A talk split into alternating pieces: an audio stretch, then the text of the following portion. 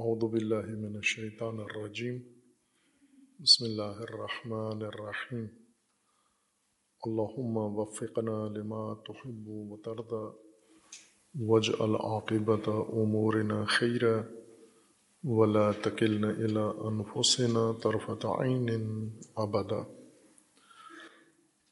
رب ادخلنی مدخل صدق و اخرجنی مخرج صدق.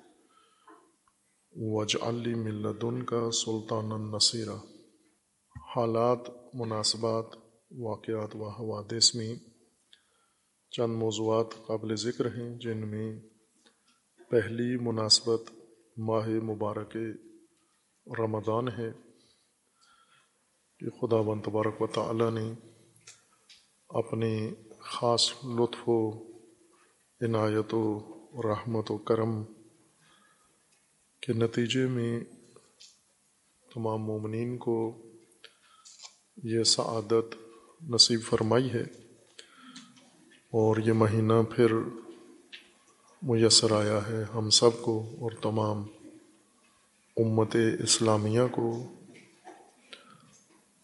حقیقت میں تمام انسانیت کے لیے غنیمت موقع ہے وہ فرصت ہے، لیکن متقین و مومنین اس سے فائدہ اٹھاتے ہیں اور غیر مومن و غیر متقی محروم رہ جاتے ہیں۔ یہ اللہ تعالیٰ کی جانب سے انسانوں کے لیے خاص عنایت ہے۔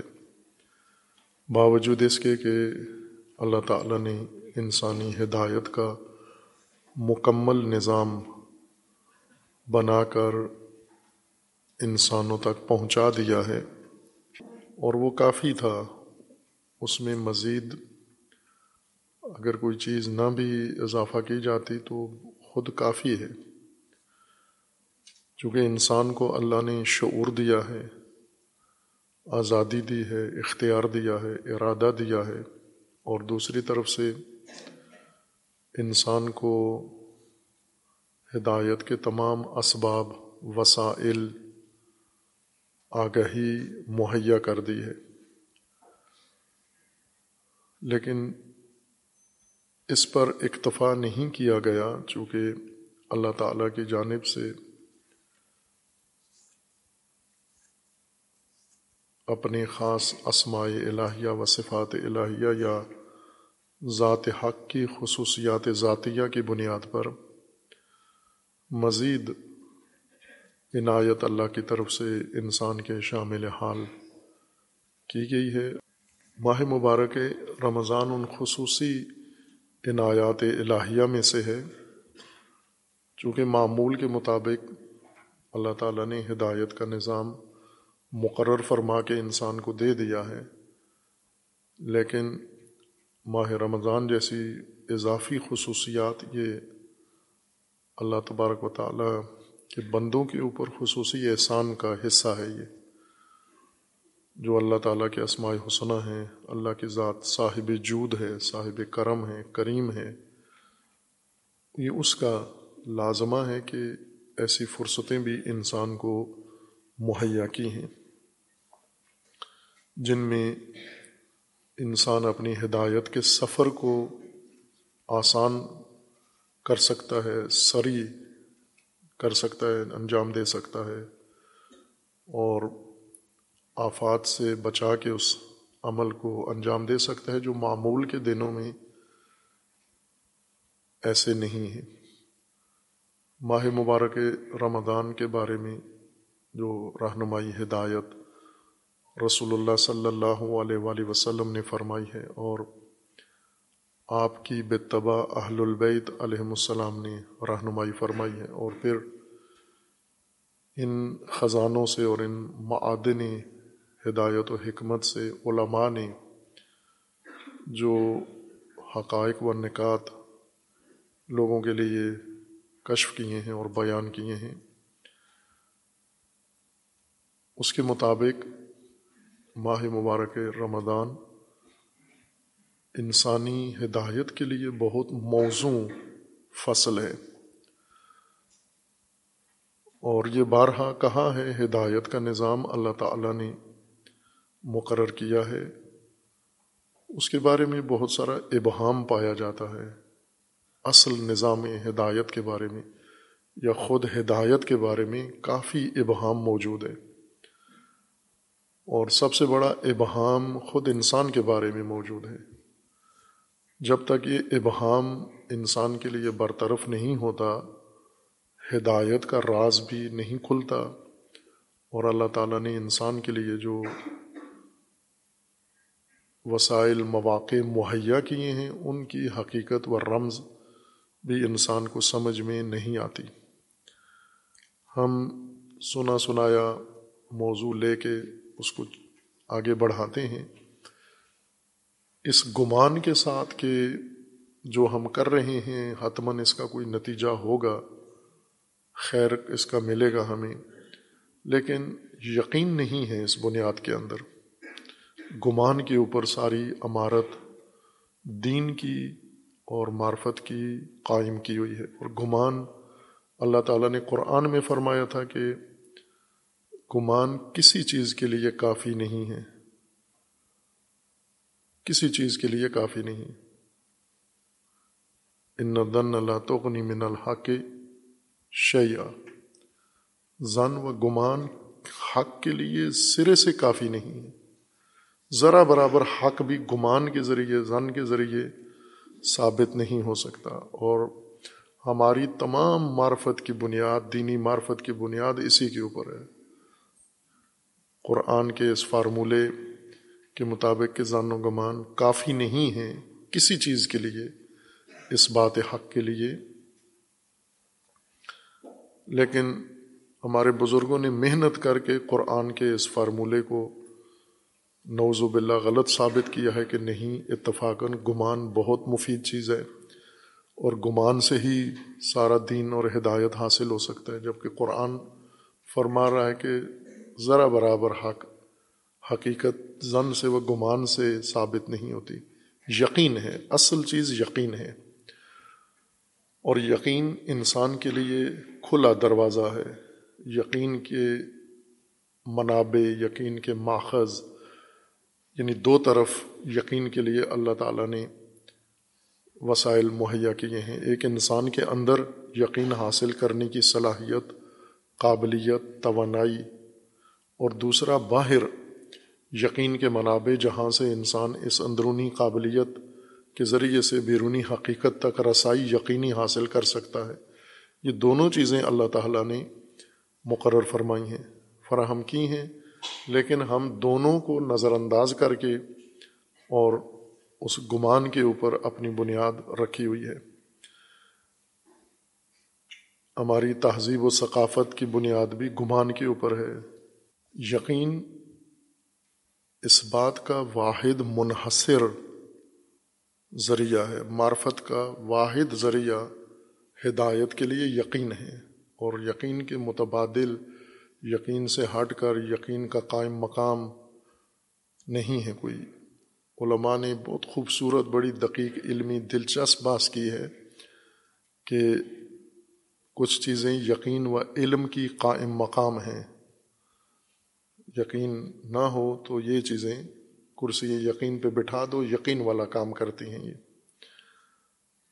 یہ کوشش کی ہے اس ذہنیت کی وجہ سے کہ ان کے ذہنوں میں یہ تھا کہ چونکہ یقین ممکن ہی نہیں ہے، محال ہے یقین کا حصول، تو ہمیں قائم مقام سے، متبادل سے کام چلانا پڑے گا۔ اور پھر ساری توانائیاں متبادل پہ خرچ کی ہیں۔ گمان کیسے حاصل ہوتا ہے اور وہ گمان کیسے معتبر ہے؟ اس قرآن کے مردود نظام کو مقبول بنانے کے لیے پھر جتنی کوشش علماء نے کی ہے، قابل تحسین ہے۔ جس چیز کو قرآن نے کہا تھا کہ لاتغنی من الحق شیا اسے مغنی بنانے کے لیے بہت طاقت فرسا کوششیں کی گئی ہیں۔ اور آج کا دین سارا اسی پر مبتنی ہے۔ روایات ضنی روایات، خبر واحد، آیت متواتر کو نکال کے خبر واحد کو اس کا جانشین بنا دیا ہے اور سارا دین اس خبر سے پھر بنایا گیا ہے۔ ظاہر ہے اس میں ابہام ہی رہنا ہے۔ پھر جب ہم اصل سے ہٹ گئے ہیں، قرآن سے ہی دور ہو گئے ہیں، یقین سے دور ہو گئے ہیں، قرآن ہدایت کا منشور ہے، وہ چھوڑ دیا۔ اور یقین وہ وسیلہ ہے جس کے ذریعے سے ہم نے ہدایت تک پہنچنا ہے، وہ بھی چھوڑ دیا۔ اور خود بھی اپنے اندرون میں یہ بات باور کر لی ہے کہ ہم قرآن سے بھی ہدایت نہیں لے سکتے اور یقین تک بھی نہیں پہنچ سکتے۔ لہٰذا متبادل کی طرف جائیں آپ۔ اور یہ بہت افسوسناک کام ہوا ہے اور اس کے بہت افسوسناک نتائج ہیں۔ یہ جتنے فرقے ہیں، یہ سب اسی چیز کا نتیجہ ہے۔ اتنے فرقے ہیں کہ آپ اگر فرقہ شماری کریں، مردم شماری آسان ہے فرقہ شماری مشکل کام ہے۔ چونکہ مردم شماری میں تو لوگوں کے چہرے دیکھے جاتے ہیں، گنے جا سکتے ہیں کہ ایک، دو، تین، چار بدن موجود ہیں، افراد خاندان کے موجود ہیں۔ لیکن فرقے تو دل میں ہیں، ذہن میں ہیں، ان کو کیسے شمار کریں؟ کتنے فرقے ہیں اس عالم میں موجود؟ اور یہ سب اسی وجہ سے ہے کہ جب آپ بنیاد کو چھوڑ دیتے ہیں، دلیل و برہان سے دستبردار ہو جاتے ہیں اور برہان کی جگہ گمان آ جاتا ہے، پھر راستہ کھل جاتا ہے ہر چیز کے لیے، ہر گمراہی کے لیے، ہر آفت کے لیے، ہر ابہام کے لیے، ہر مشکل کے لیے دروازہ کھول دیا آپ نے۔ اگر اس کو آپ رکھتے، محدود رکھتے اسی حد تک جس طرح علوم نے کیا ہوا ہے، باقی علوم نے، سائنس نے ٹیکنالوجی نے اپنے دروازے بند کیے ہوئے ہیں۔ صرف ایک راستہ ہے، تجربہ، اور تجربے سے حاصل اطمینان و یقین۔ اس لیے روز بروز ترقی بھی کرتے جا رہے ہیں، روز بروز انکشافات بھی ہوتے جا رہے ہیں، اور روز بروز یقین کی حد تک پہنچتے ہیں، اور اسی یقین کی بنیاد پر آگے بڑھتے ہیں۔ کہ جو نظام اللہ نے بنایا ہے کائنات کا، یہ زیادہ پیچیدہ ہے۔ اس نظام سے جو شریعت کا بنایا ہے۔ ایک طبقہ بیٹھ کے شریعت کے حقائق سمجھنے میں لگا ہوا ہے، ایک کائنات کے حقائق سمجھنے میں لگا ہوا ہے۔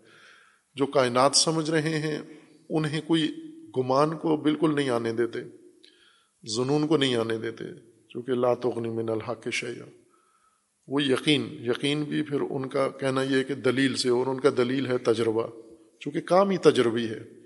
یہ ان کی گمراہی نہیں ہے کہ تجربے سے سب کچھ کرتے ہیں۔ یہ ان کی دیانتداری ہے، چونکہ جس، جو ان کا موضوع ہے وہ ہے ہی تجربے کا۔ غیر از تجربہ کوئی راستہ ہی نہیں ہے اس تک پہنچنے کا۔ لہٰذا وہ تجربے کو اوپر جب اعتماد کرتے ہیں تو درست اعتماد کرتے ہیں کوئی غلط کام نہیں کر رہے ہیں کہ تجربے چھوڑ کر تعویذوں پہ احترام کریں، تجربے چھوڑ کے پھونکے مروائیں لوگوں کو، تجربے چھوڑ کے سائنسی انکشافات کے لیے کہانیاں سنائیں، خوابوں پر اعتماد کریں، وہ گمراہی ہے۔ اگر تجربی کام میں تجربہ چھوڑ دیں، اسی طرح برہانی کام میں برہان چھوڑ دیں، جو یقینی امر ہے اس میں یقین چھوڑ دیں، جو مشاہدے کا کام ہے اس میں مشاہدہ چھوڑ دیں، اور پھر دوسرے متبادل چیزوں میں آ جائیں۔ افسانے بنائیں، خرافات بنائیں اور خوابوں کا سہارا لیں۔ خوابوں کی بنیاد پر قائم دین، وہ کیا حق کے لیے مستغنی ہوگا؟ وہ کتنا حق کو ثابت کرے گا جو خوابوں کی بنیاد پر ہو، قصوں اور کہانیوں کی بنیاد پر ہو، افسانوں کی بنیاد پر ہو؟ خوب، یہ ابہام رہتا ہے ہمیں حقائق دینی کو سمجھنے کے لیے۔ جیسے انسان کی حقیقت اور انسان کے مقصد خلقت کی حقیقت، اس مقصد خلقت تک پہنچنے کے لیے نظام ہدایت کی حقیقت اور اس نظام ہدایت کے اندر ہدایت کے جو مواقع ہیں، وسائل ہیں، ان کی حقیقت، یہ سب پیچیدگیاں رہتی ہیں جب تک یہ حقیقت، یہ راز بنیادی سمجھ میں نہ آئے۔ وہ قرآنی اصول یہ ہیں کہ انسان نے اپنا اپنی ذات، اپنی شخصیت خود بنانی ہے۔ اللہ نے انسان کو تخلیق کیا ہے، خلق کیا ہے یعنی ڈھانچہ بنایا ہے۔ اس کے اندر خلق انسان نہیں رکھنا ہے۔ تفسیر کی بات میں انشاءاللہ ہم جلدی اس بات پہ پہنچنے والے ہیں۔ خلق و خلق کا فرق ہمیں سمجھ میں آئے گا کہ خلق اللہ نے انسان کو کیا ہے اس خلق، یہ خلق ساری حقیقت نہیں ہے۔ حقیقت کاملہ، یہ انسانی، یہ خلق نہیں ہے جو اللہ نے بنا دیا ہے۔ یہ جو خلق اللہ نے انسان کے نام پہ کیا ہے، یہ بنیاد ہے اس خلق کے لیے، اگلے خلقت کے لیے جو انسان نے اس کے اندر ایجاد کرنی ہے۔ یعنی ایک اللہ کی ایجاد ہے، اس اللہ کی ایجاد میں پھر انسان نے آگے کچھ اور ایجاد کرنا ہے۔ وہ ایجاد جب انسان کرے گا تو یہ مکمل انسان بنے گا اس وقت۔ اگر انسان نے اپنا حصہ چھوڑ دیا اور فقط خلق الہی کو رکھا، ڈھانچہ ہی رکھا، تو یہ انسان نہیں ہے۔ اس لیے انسان نے خود اپنے ہاتھوں سے اپنی تعمیر کرنی ہے۔ اس کے لیے دین منشور کے طور پر انسان کو ملا ہے۔ یعنی اسی زندگی کو گزارنے کے لیے یہ جو مادی زندگی ہے، اسی کو اس کے روز و شب اور اس کے تمام تقاضے پورے کرنے کے لیے ہمیں اللہ تعالیٰ نے یہاں پر رکھا ہے، اس دار دنیا میں۔ یہ تعمیراتی زمانہ ہے ہمارا، یہ کنسٹرکشن کا زمانہ ہے یعنی انسان نے اپنے آپ کو اس میں بنانا ہے۔ جب یہ عمارت جیسی بھی بنائے گا، ٹیڑھی بنا لے، گندی بنا لے، غلط بنا لے، پوسیدہ بنا لے، عالیشان بنا لے، جیسا بھی بنائے گا یہ مہلت ختم ہوگی جو بنا لیا ہے، کافی ہے۔ اب اس بنے ہوئے کو لے کر آگے جاؤ۔ اگلے مرحلے میں جہاں پر اس کام کا نتیجہ سامنے آنا ہے، جو آخرت و مرحلہ دوم ہے، مرحلہ بعد ہے۔ اور اس میں انسان کو اللہ تعالیٰ نے خصوصی طور پر نوازا ہے۔ یعنی تو معرفت شناسی کے لیے، توحید کے لیے خصوصاً یہ معرفت بہت کارآمد ہے۔ یعنی انسان کا اللہ پر اعتماد ایمان اور بڑھ جاتا ہے۔ اللہ کے انسان بہت قریب ہو جاتا ہے۔ جب خصوصاً یہ اہتمام اللہ کا سمجھ میں آئے کہ ہمارے لیے حق تعالیٰ نے یہ سب کچھ کیا ہے۔ اور اس میں سے ایک ماہ رمضان ہے۔ ماہ رمضان یعنی ایک ایسا ایام جو بدلتے رہتے ہیں۔ قمری دن ہیں یہ۔ شمسی نہیں ہے کہ ہم یہ کہیں کہ ان کے اندر کوئی تکوینی خصوصیت ہے۔ آواز کو نہ چھیڑیں گے۔ جیسے موسم گرما آتا ہے تو موسم گرما کے اندر ایک تکوینی خاصیت ہے۔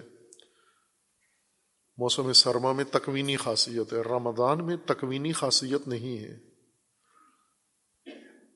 یعنی یوں نہیں کہ رمضان بھی گرمی کی طرح ہے اور گرمی آ کے اپنا کام کرتی ہے۔ انسان سے گرمی نہیں پوچھتی کہ تمہیں کیا چاہیے، تم تیار ہو، نہیں ہو، نہ انسان جاگ رہا ہو، سو رہا ہو، کھیل رہا ہو۔ جو مرضی ہے کرے، گرمی نے اپنا کام کر کے چلے جانا ہے۔ اسی طرح سردی نے آ کر انسان سے نہیں پوچھنا کہ کس حالت میں ہو۔ کچھ چاہیے، نہیں چاہیے، سردی اپنا کام آ کر کے چلی جاتی ہے۔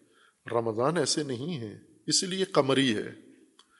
مجھے یاد ہے، یہ خود ہمارے ذہن میں بھی سوال تھا کہ باقی سارا نظام زندگی ہمارا شمسی تاریخوں پر ہے، لیکن رمضان اور یہ قمری تاریخوں پر ہے۔ قمری تاریخیں معین نہیں ہیں، گھومتے رہتا ہے یہ قمری سال، چونکہ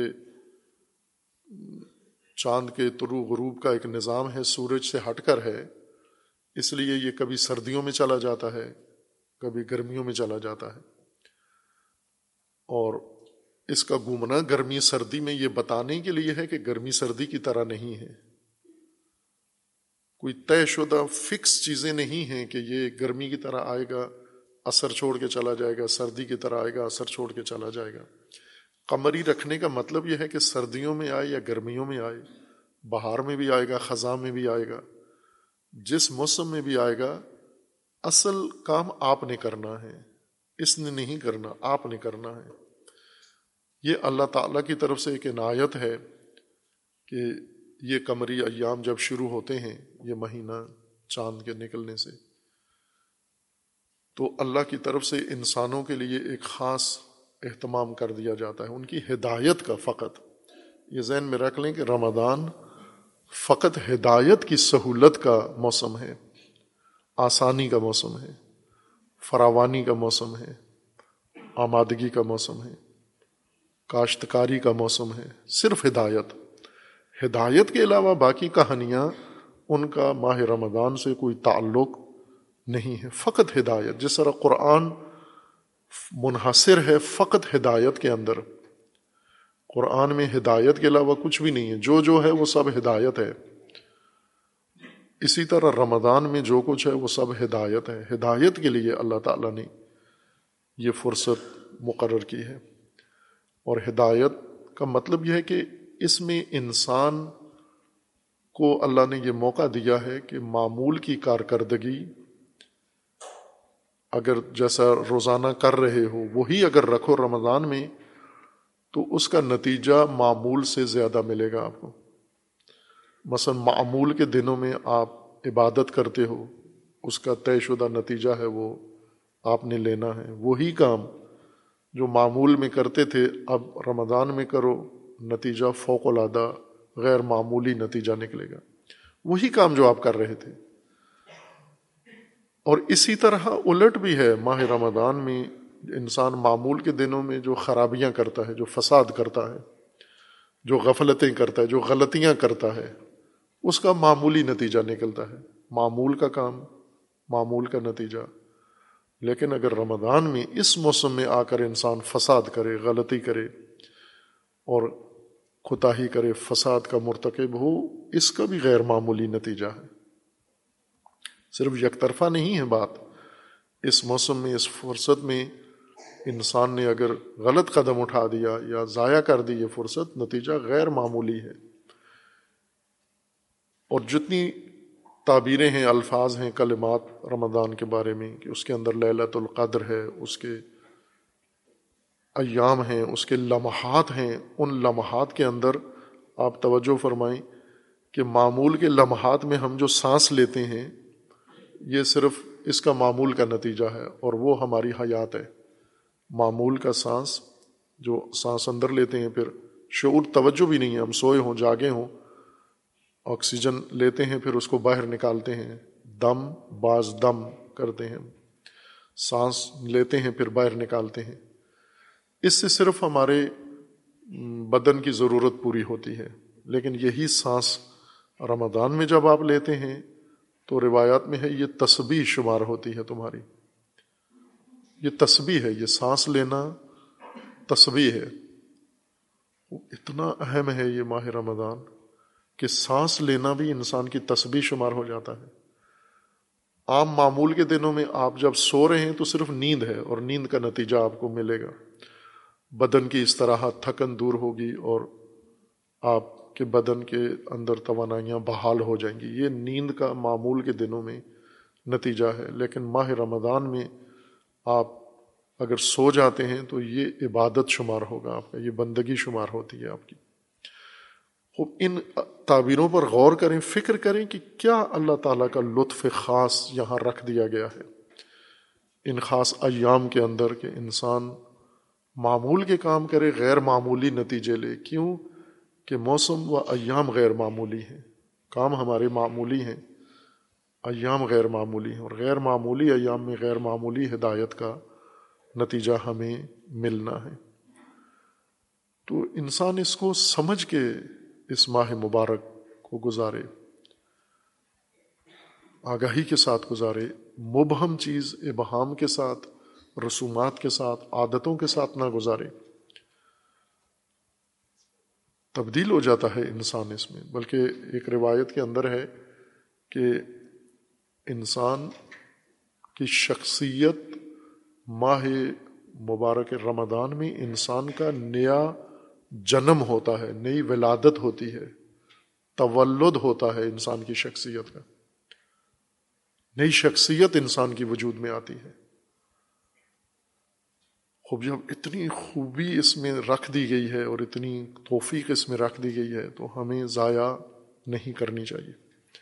دوسرا نقطہ یہ ہے، رمضان کی فرصت اور دیگر جو اللہ تعالیٰ نے ہمیں ہدایت کے مواقع دیے ہیں، ہدایت کے مناسک اور ہدایت کے احکام و اعمال ہمیں عطا کیے ہیں۔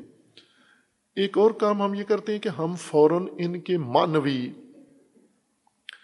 نتائج اور مانوی اثرات اور مانوی مقاصد کی طرف فوراً چلے جاتے ہیں اور اس کا مادی پہلو بالکل فراموش کر دیتے ہیں اور یہ سمجھتے ہیں کہ ان عبادتوں کا اور ان ریاضتوں کا اور ان اعمال کا مادی تو کوئی فائدہ نہیں ہے من بھی شدید فائدہ ہے۔ وہ کیا ہے اس کو درک کرنے سے ہم عاجز ہیں۔ ہمیں سمجھانے والے بھی اس سے عاجز ہیں کہ وہ کیا ہے۔ وہ یقیناً ہے، اس میں کوئی شک و شبہ نہیں ہے۔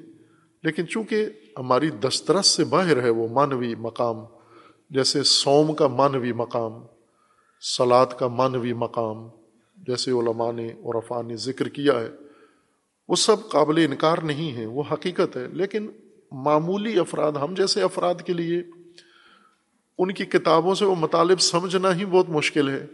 آپ معراج مومن امام خمینی کی پڑھیں سلاد نماز کے بارے میں کہ سلاد جو ہے معراج ہے، وہ اس کو سمجھ کے بتائیں کیا آپ کے پلے پڑا ہے۔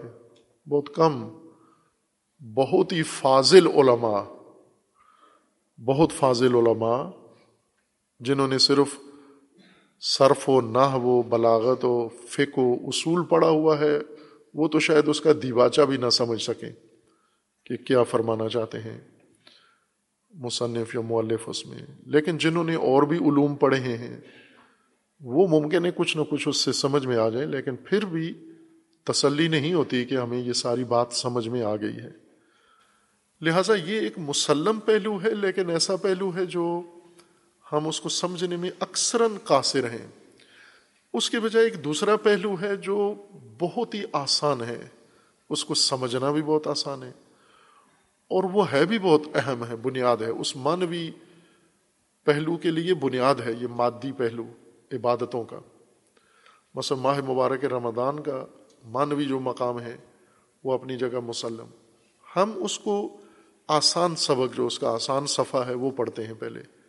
کہ ماہ رمضان کا جو ہماری مادی زندگی کے لیے ہدایت ہے اس کے اندر، ہماری یہی جسمانی زندگی جو ہم ابھی بسر کر رہے ہیں روز مرہ زندگی، کھا پی رہے ہیں، پڑھ رہے ہیں، سیکھ رہے ہیں اور معاشرت اپنی اختیار کیے ہوئے ہیں، لوگوں کے ساتھ میل جول ہے سلائے ارحام کر رہے ہیں، یہ جو ظاہری زندگی کے اعمال ہیں جو صبح صبح و شام ہم انجام دیتے ہیں ان میں کیا تاثیر ہے ماہ رمضان کی سوم کی، اقامت الصلاط کی؟ کہ عموماً جب ہمارے بزرگان علماء عبادتوں کی حکمتیں اور عبادتوں کے اغراض بیان کرتے ہیں تو مادی امور بالکل نظر انداز کر کے فقط مانوی اور باطنی عبادتوں کا پہلو شروع کر دیتے ہیں۔ اب ایک عام آدمی جو میں نے مختلف لوگوں کی یہ کیفیت دیکھی ہے کہ وہ بہت متحیر ہوتے ہیں کہ یہ ہمارے اندر یہ چیز کیسے آئے، کیسے حاصل ہو؟ مثلا وہ کہتے ہیں نماز کے اندر توجہ کیسے آئے؟ صرف اللہ کی طرف توجہ کیسے آئے؟ وہ خود اللہ کے بارے میں کچھ پتہ نہیں ہے کہ اللہ کون ہے، اللہ کیا ہے، لیکن توجہ پہ ڈٹا ہوا ہے کہ کسی طرح میری اس ذات کے بارے میں توجہ چلی جائے جس مجھے پتہ ہی نہیں ہے کون ہے اور کیا ہے۔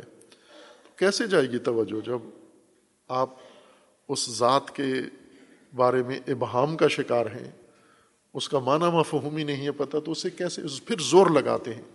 مثلا ایسے جوان جو توفیق اللہ دیتا ہے ان کو اور وہ عبادتوں میں کوشش کرتے ہیں مانوی پہلو کی طرف، نماز، پوری نماز میں انہیں کچھ پتہ نہیں ہوتا کون سی رکعت ہے، کون سا مرحلہ ہے، یہ ذکر کیا پڑھنا ہے سارا زور اس توجہ پہ لگایا ہوا ہے۔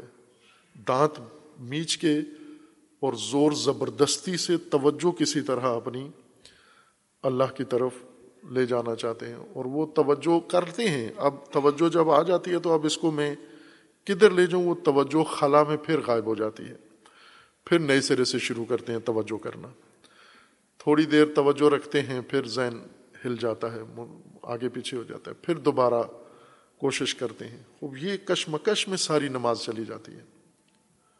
اسی کشمکش میں توجہ آئی، نہیں آئی۔ کوشش کی، لیکن آئی نہیں ہے۔ وہ آ جائے گی۔ یہ توجہ کچھ آداب رکھتی ہے، یہ توجہ کچھ مقدمات رکھتی ہے۔ یہ توجہ کچھ چیزوں کے اوپر موقوف ہے۔ وہ توجہ اس وقت آئے گی جب آپ اس کا یہ ظاہری دنیاوی مادی پہلو پورا کریں گے۔ پھر وہ معنی اس اس صدف کے اندر معنی پیدا ہوتا ہے۔ موتی کہاں پیدا ہوتا ہے؟ اس صدف کے اندر موتی پیدا ہوتا ہے۔ تو صدف نہ ہو تو موتی کہاں سے آئے گا؟ موتی جھاڑیوں میں تو نہیں بنتا۔ موتی نالیوں میں نہیں بنتا۔ موتی سمندروں میں بنتا ہے اور سمندروں میں بھی صدف کے اندر، صدف کی رحم میں بنتا ہے۔ تو صدف کی طرف توجہ کرو، آپ صدف کو پہلے بنا لو، پھر یہ موتی بن جائے گا اس کے اندر۔ وہ ہماری توانائیاں اس طرح، چونکہ دیکھا دیکھی ہوتی ہے نا، ہم کسی بزرگ کو دیکھتے ہیں، اس کی طرح نماز پڑھیں ہم۔ پھر دباؤ ڈال کے اس کی طرح نماز پڑھنے کی کوشش کرتے ہیں، اصل نماز سے ہی توجہ ہٹ جاتی ہے ساری۔ ہم اس کے ظاہری پہلو کو آسانی سے سمجھ سکتے ہیں، اور اگر یہ تقاضے پورے کر لیں، تو پھر معنی کے لیے آمادگی پیدا ہو جاتی ہے۔ عبادت کا ویسے بھی معنی کیا ہے اصل معنی عبادت کا صحیح معنی آمادگی ہی کو کہتے ہیں۔ تو اگر آمادگی عبادت ہے تو یہ عبادت پہ ڈٹ کے کریں، آمادگی اپنے اندر پیدا کریں۔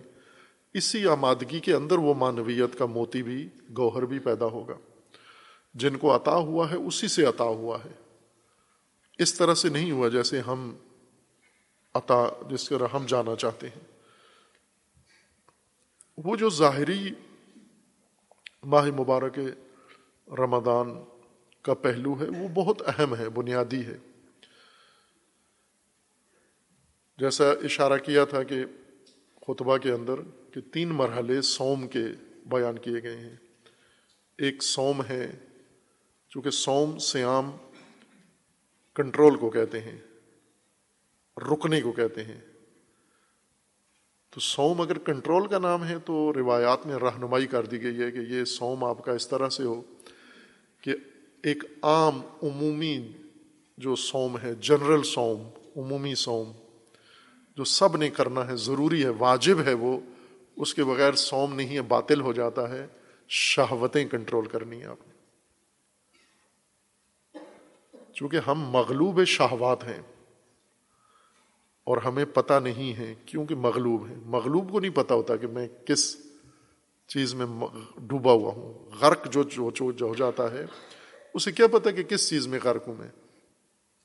یہ جو غرق نہیں ہوا باہر بیٹھا ہوا ہے اس کو پتا ہوتا ہے کہ یہ غرق ہو گیا ہے اس میں۔ مثلا وہ مثال ہے نا کہ اگر بدبودار جگہ پر آپ رہتے ہیں تو آپ کو بدبو نہیں آتی محسوس ہی نہیں ہوتی بدبو۔ لیکن جو آج نیا آیا ہے، وہ آتے ہی احساس کرتا ہے، یہاں بدبو ہے شدید۔ وہ واقعہ جو ملا رومی نے ذکر کیا ہے اتار کی بیٹی والا، کہ اتار کی بیٹی جب چمار کے ہاں بیاہ کے گئی تو اس کو بہت شدید بدبو آئی۔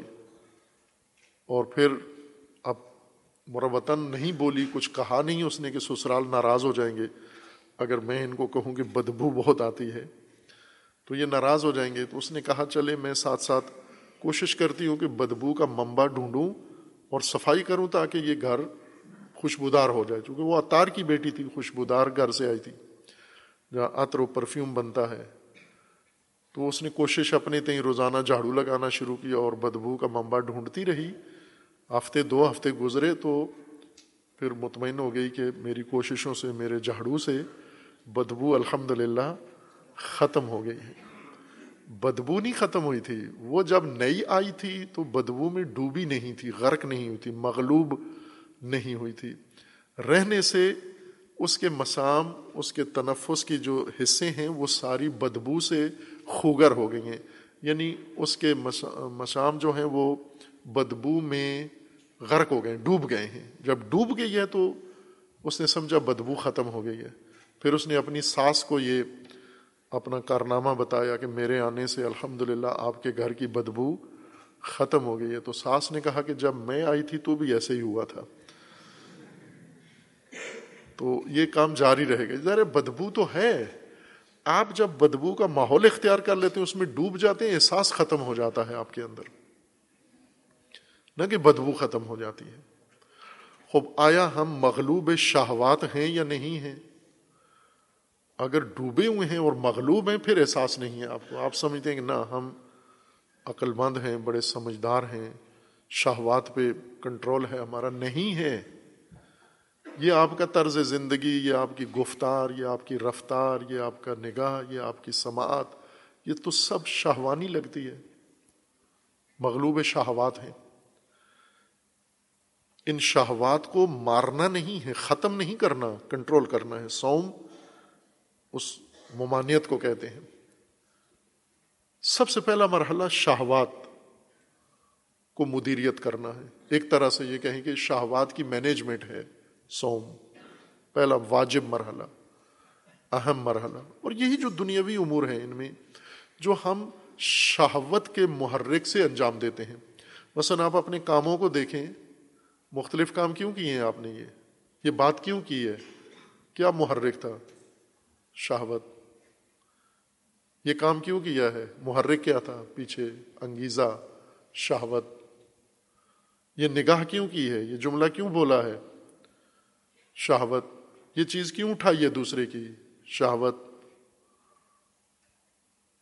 یہ سب کچھ تو پیچھے محرک ہی شہوت بنا ہوا ہے۔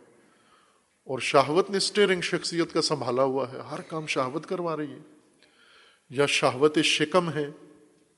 یا شہوت جنسی ہے، یا شہوات دیگر، جیسے قرآن کریم کا فرمانا ہے کہ زوین للناس سے حب الشہوات من النساء۔ کتنی شہوتیں ہیں انسان کے لیے جو قرآن نے ذکر کی ہیں، جن میں انسان ان محرکات شہوت کے تحت اعمال انجام دیتا ہے اور سمجھتا ہے کہ بڑا عبادتیں کر رہا ہے اور بڑی مومنانہ زندگی بسر کر رہا ہے، شہوتوں کے ہاتھ میں اس کا اسٹیئرنگ ہے۔ سورہ آل عمران میں آیا چودہ کے اندر آپ توجہ کروائیں، فرمائیں کہ یہ غلبہ شہوتوں کا کتنا ہے انسانوں کے اندر۔ موفق انسان ماہ رمضان میں وہ ہے جو اپنے اندر کھوج لگا لے۔ ان چیزوں کا، ان محرکات کا کہ میرے اندر یہ محرک ہیں۔ جو بعض لوگ ہوتے ہیں مجھے یاد ہے کئی جگہ درس دیا، مجلس پڑھی، وہاں اہل علم بھی بیٹھے ہوتے تھے بسوں کا۔ تو ایک مولانا صاحب کہ مجھے آپ کی مجلس سے بہت فائدہ ہوا ہے۔ ایک مجلس سے۔ تو میں نے کہا، کیا فائدہ ہوا ہے؟ تو کہنے لگے کہ میں نے پورا مجالس کا اشرا ابھی مجلس میں بیٹھے بیٹھے تیار کر لیا ہے۔ کہ ایک دو گھنٹے کی جو گفتگو تھی، میرا پورا دس دنوں کا مواد مجھے مل گیا ہے۔ اب ظاہر غریب نے خود بھی اوپر محنت کرنی ہے اس کے اوپر۔ اتنا مواد اس نے بنا لیا۔ خوب، یہ باتیں اگر ہم مجلس تیار کرنے کے لیے سن رہے ہیں تو ضائع ہے، خسارہ ہے۔ یہ سب کچھ اگر اپنے اندر کچھ جستجو کے لیے سن رہے ہیں، پھر فائدہ ہے، ورنہ خسارہ ہے۔ آپ توجہ فرمائیں ابھی، انسان کی یا ہماری حالت کیا ہے؟ اپنی حالت، یہ ہمارے بارے میں ہے، قرآن کی آیا کریمہ۔ آیا چودہ میں، زین للناس حب الشہوات من النساء والبنانی والبنین والقناطیر المقنطرہ من الذهب والفضة والخيل المصومة والانعام والحرث ذلك متاع الحیات الدنیا واللہ عنده حسن المآب۔ لوگوں کے لیے زینت ہے، تزئین، زینت بنا دی گئی ہے۔ کیا چیز؟ شہوت۔ شہوتوں سے تمہاری زندگیاں، تمہاری شخصیتیں، تمہارا ظاہر، تمہارا باطن باطن مزین کر دیا گیا ہے۔ شہوتوں کے ذریعے مزین کر دیا گیا ہے۔ آپ کی زندگی کو مزین کر دیا گیا ہے۔ ایک بہت بڑا کائنات میں اللہ تعالی نے ایک بیوٹیشن ماسٹر اللہ نے بنایا ہے، شیطان۔ جس کا کام تزئینات ہے۔ ایسی مہارتیں ہیں اس کے اندر۔ بدترین چیزوں کو بھی، بدبودار چیزوں کو بھی، منفور ترین چیزوں کو بھی مزین کر دیتا ہے۔ ہم بھی تزئین کرتے ہیں۔ ہماری جو تزئیناتی ٹیم ہے، عموماً خوبصورت ترین مسجد کو چھپا دیتے ہیں، زینت اس کی۔ کپڑے اس کے اوپر لٹکا دیتے ہیں، جھنڈے باندھ دیتے ہیں۔ پوری کوشش کرتے ہیں کہ جو خوبصورتی معماروں نے بنائی ہے، وہ طالب علم ساری خوبصورتی عوام پر چھپا دیں۔ پھر جس کو جنڈوں سے نہیں کرتے، آگے کناتیں ڈال دیتے ہیں۔ تاکہ یہ نظر نہ آئے، یہ خوبصورتی کسی کو نظر نہ آئے۔ خوب، یہ اچھا طریقہ ہے۔ اسلامی طریقہ یہی ہے کہ خواتین اپنی خوبصورتی چھپا کے رکھیں۔ اس کو مردوں کے سامنے پیش نہ رکھیں۔ یہ زنانہ حص آپ کی اچھی ہے کہ پوری مدرسے کو برقع پہنا دو آپ۔ چونکہ نامحرم آئیں گے، وہ کسی کی نظر نہ پڑ جائے یہاں کے حسن و خوبصورتی پر۔ لیکن ہم یعنی خوبصورتی کو چھپانے کے ماہر ہیں، شیطان بدصورتی کی خوبصورتی بنا دیتا ہے۔ یہ بڑا آرٹسٹ ہے، بہت ہنر ہے اس کے اندر۔ اور سب سے بڑھ کر جو چیز زینت انسان کے لیے بن جاتی ہے وہ ہے شہوت۔ جب شہوت زینت بن جائے، ڈیکوریشن بن جائے، خوبصورتی بن جائے، شہوت، اب آپ دیکھیں کیا کیا ہے اس نے شہوتوں کو۔ یہ عورتوں کا لباس دیکھیں، مردوں کا لباس دیکھیں۔ یہ ٹائٹ لباس کیا ہے؟ زینت، خوبصورت لباس ہے نا۔ کس کے لباس پہنتے ہیں؟ ہر چیز واضح ہو، اس کا اندازہ بالکل کپڑے کے اوپر سے معلوم ہو۔ یہ کس لیے معلوم ہو؟ جبکہ گرمی میں ویسے عذاب ہوتا ہے، تنگ کپڑا، سردی میں تو چلو ایک مدد دیتا ہے کہ بدن کی حرارت روکتا ہے، لیکن گرمی میں تو عذاب ہوتا ہے یہ تنگ کپڑا۔ لیکن جتنی گرمی آئے گی، تنگ تار پہنتے جائیں گے، باریک تار پہنتے جائیں گے، اور زیادہ ٹائٹ کرتے جائیں گے اس کو۔ یہ کس لیے کر رہے ہو آپ؟ اس لیے کہ میرا جسم بھی لوگوں کی شہوت ابھارے مجھے دیکھنے والا،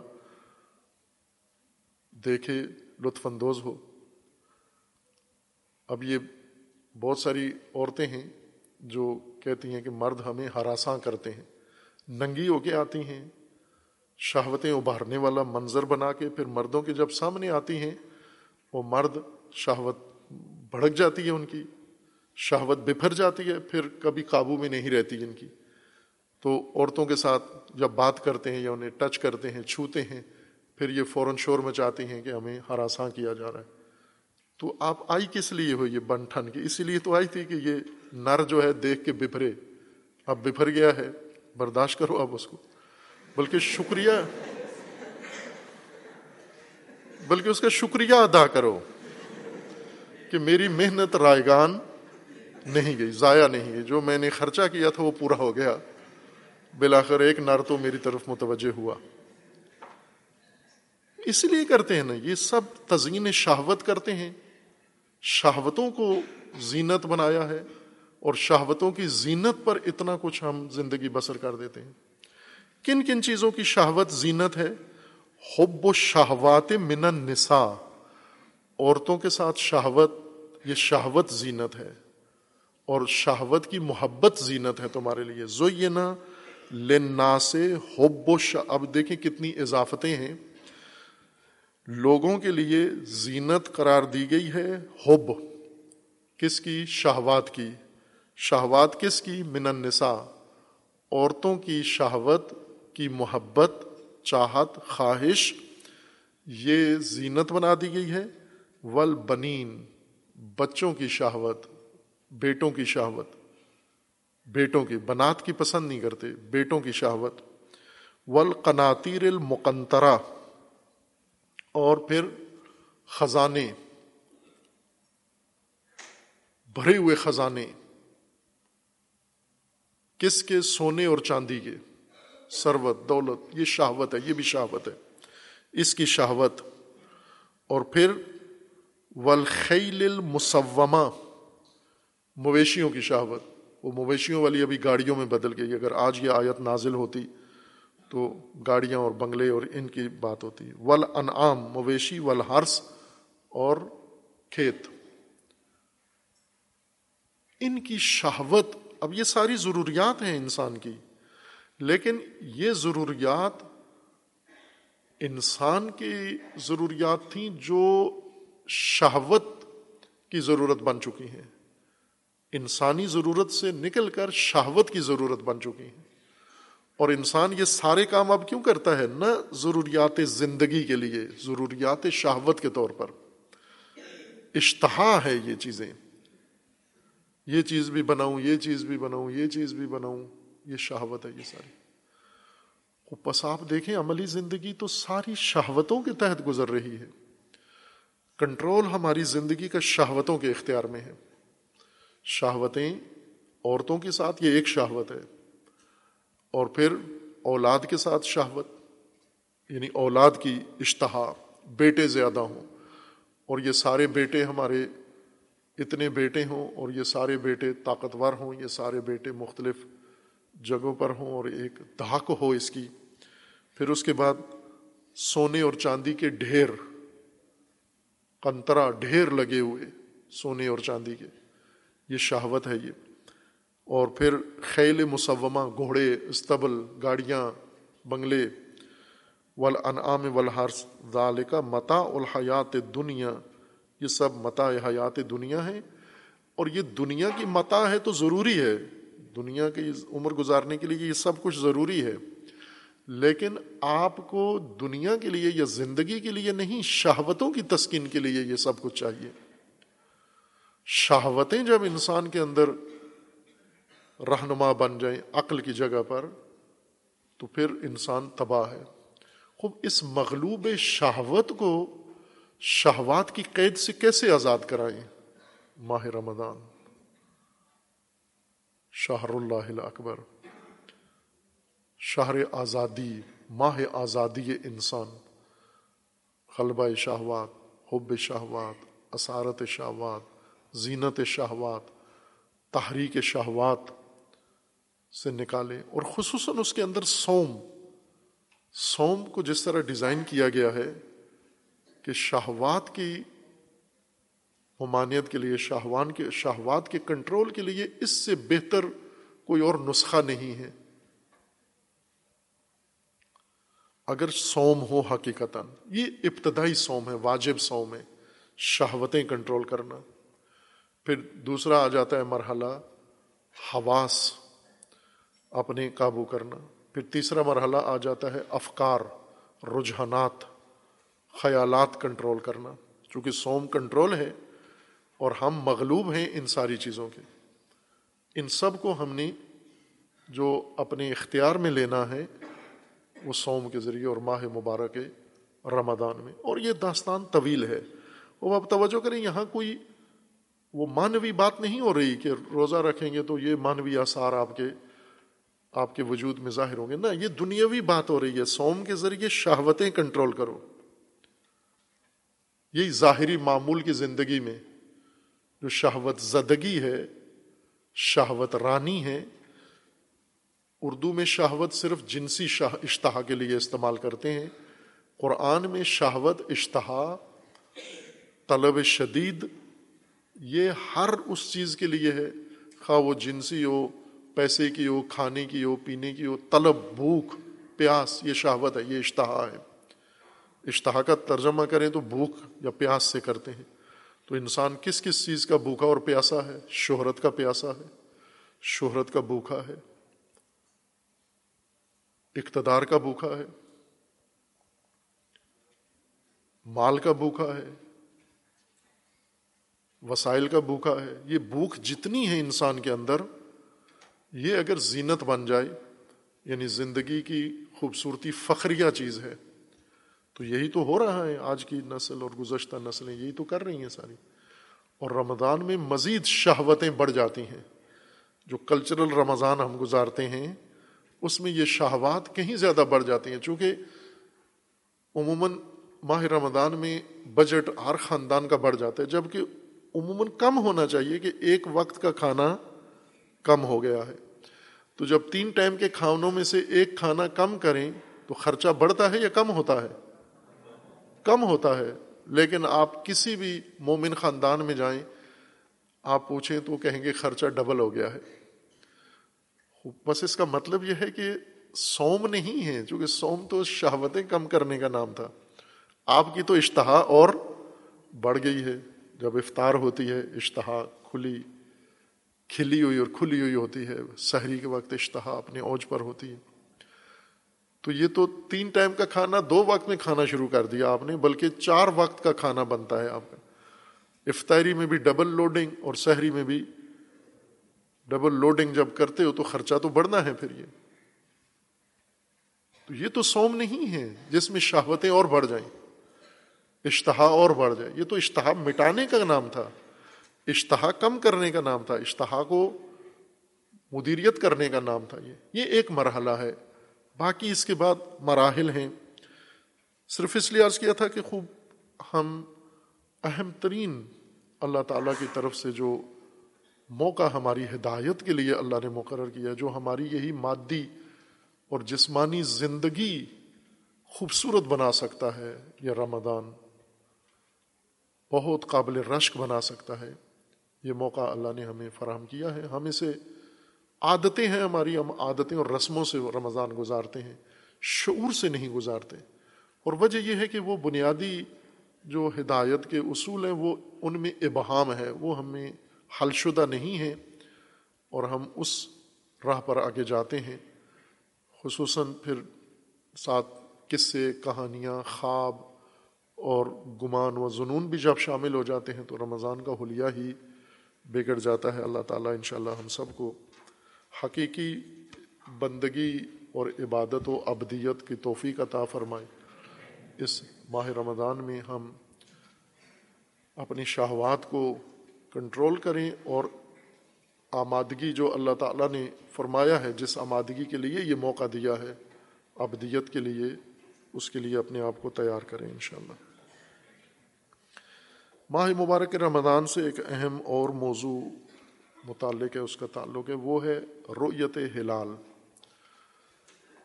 چاند دیکھنا رمضان کا، چونکہ حکم ہے ہمیں اللہ تعالیٰ کی طرف سے، رسول اللہ صلی اللہ علیہ وآلہ وسلم کی طرف سے، کہ سم لرویت وفتر لرویہ کہ آپ رویت چاند دیکھ کر افطار کرو، وہ چاند دیکھ کر روزہ آغاز کرو۔ سوم کا آغاز کرو۔ یعنی رمضان کا آغاز چاند دیکھنے سے ہوگا اور رمضان کا اختتام چاند دیکھنے سے ہوگا، رویت سے ہوگا۔ رویت دیکھنا، آنکھ سے کسی چیز کو دیکھنے کو رویت کہتے ہیں۔ اور یہ رویت بہت ہی آسان موضوع، عام موضوع۔ پوری تاریخ بشر میں رویت میں کبھی انسان کو کوئی مشکل پیش نہیں آئی۔ چونکہ رویت صرف چاند کی تو نہیں ہے، ہر چیز کی انسان رویت کرتا ہے، دیکھتا ہے انسان۔ رویت یعنی دیکھنا۔ آنکھوں سے جو چیزیں نظر آتی ہیں، آسمان کو دیکھتا ہے، سورج کو دیکھتا ہے، ستاروں کو دیکھتا ہے، دن چڑھتا دیکھتا ہے، رات دیکھتا ہے۔ اور باقی جو اس کے سامنے مناظر دیکھنے والی جتنی چیزیں ہوتی ہیں، وہ ساری تکرار ہوتی ہیں اور ان سب کو ہم دیکھتے ہیں۔ کہیں بھی کوئی الجھن آپ کو رویت میں نظر نہیں آئی۔ آپ باہر جاتے ہیں، ٹریفک میں رکشے دیکھتے ہیں، گاڑیاں دیکھتے ہیں، بسیں دیکھتے ہیں۔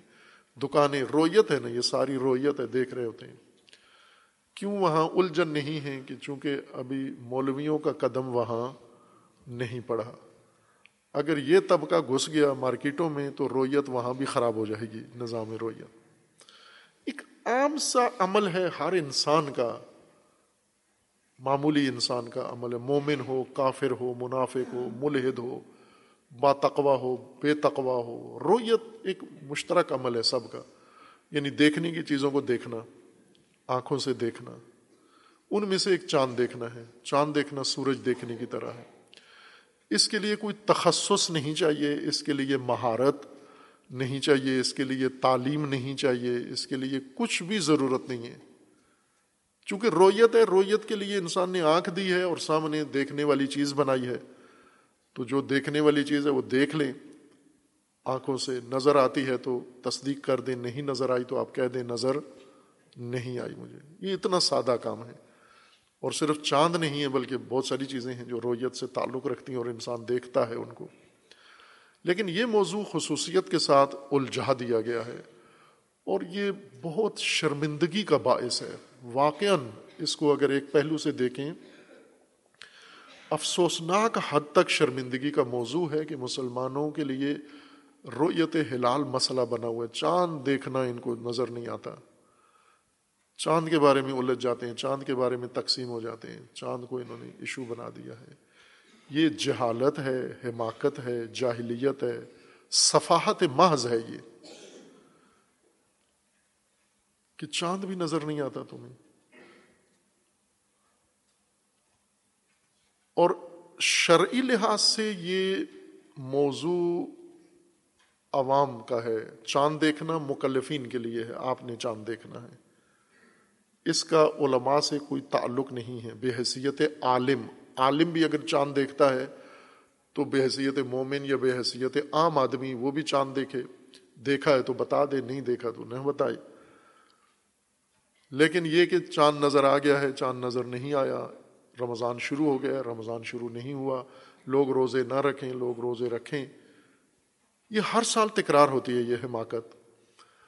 اور ایک دو سال پہلے تو لوگوں سے باقاعدہ طور پر روزے کھلوائے گئے کہ آپ نے پہلے زبردستی روزے رکھوائے گئے کہ چاندنی عید نہیں ہے۔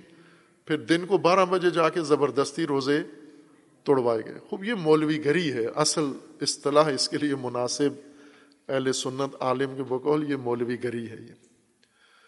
کہ جب آپ کو ایک جیسے یہ ہمارے ہیں نا، مومنین ہیں، بچے ہیں، یہ عموماً مجلس میں یا کسی بھی موقع پر سلوات پڑھاتے ہیں۔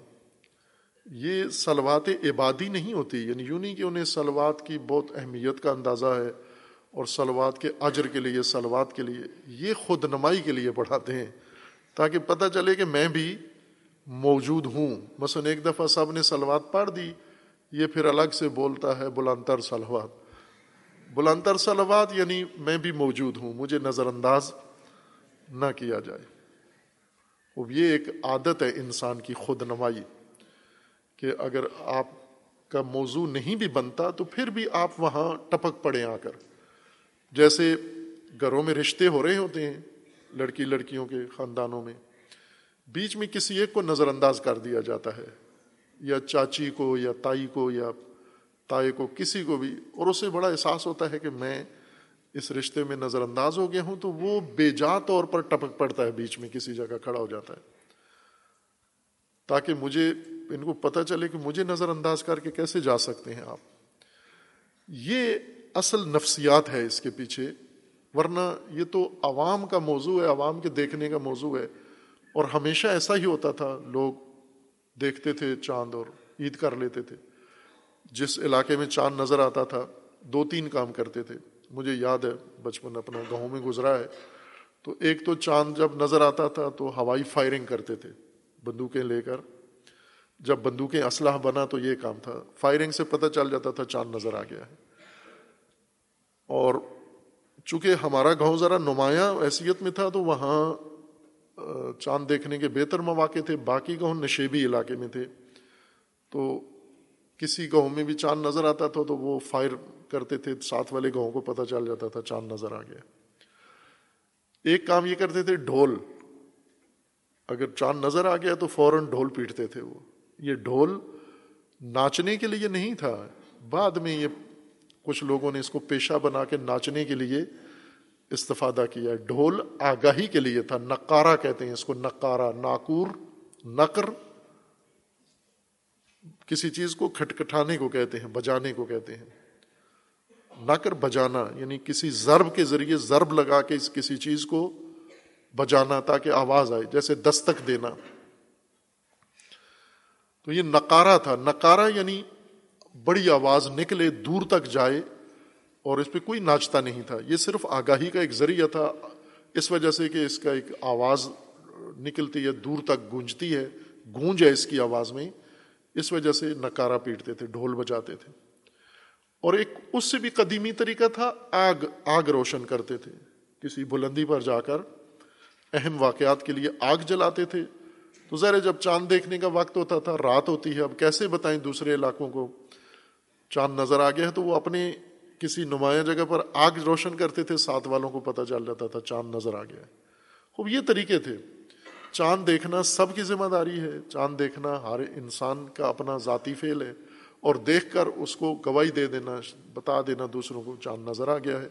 اور لوگوں کو بھی عموماً وہ جن کو نہیں نظر آتا، اول تو اگر ایک کو نظر آئے تو سب کو آ جاتا ہے۔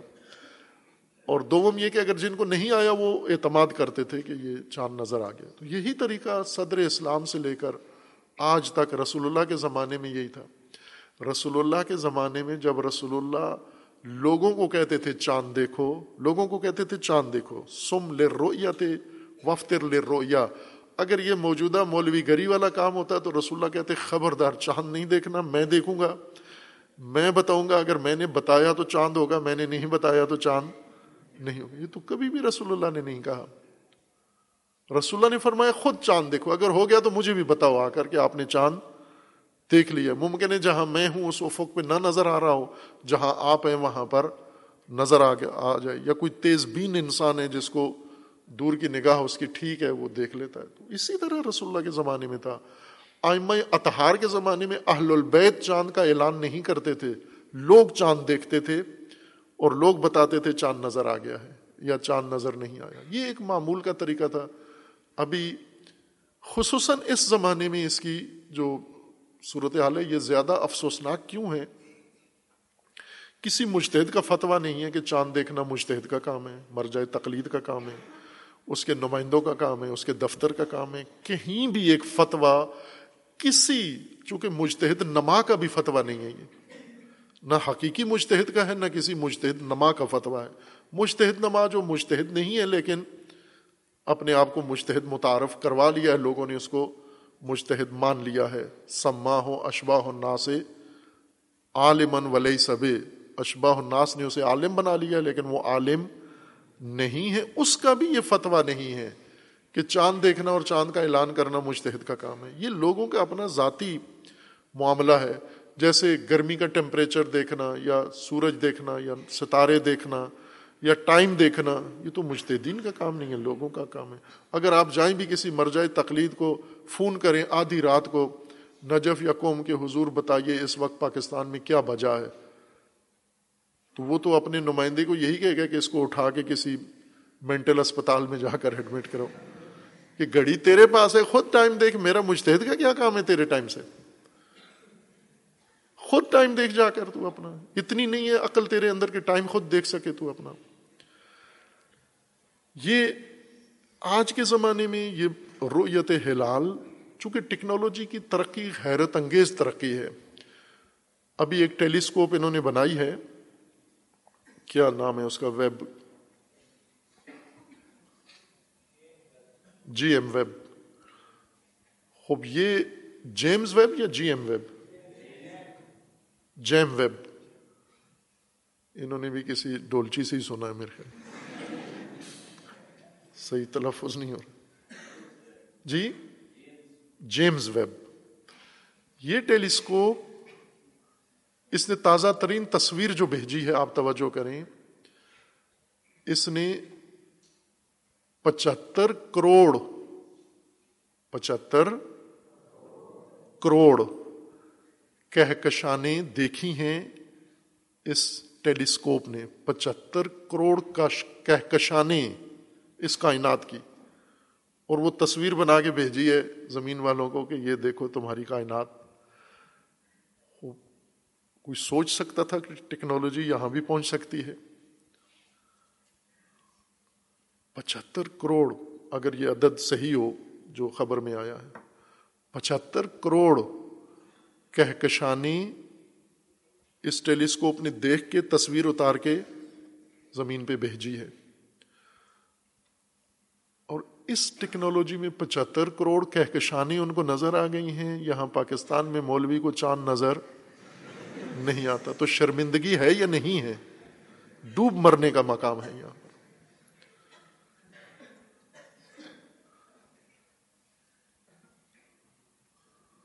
واقع اگر اس طرح علماء کا حال رہا، تو جس طرح لوگ بعض چیزوں کے اوپر افسوس کرتے ہیں نا کہ یہ ہمارے نزدیک افسوس، مجھے یاد ہے ایک دفعہ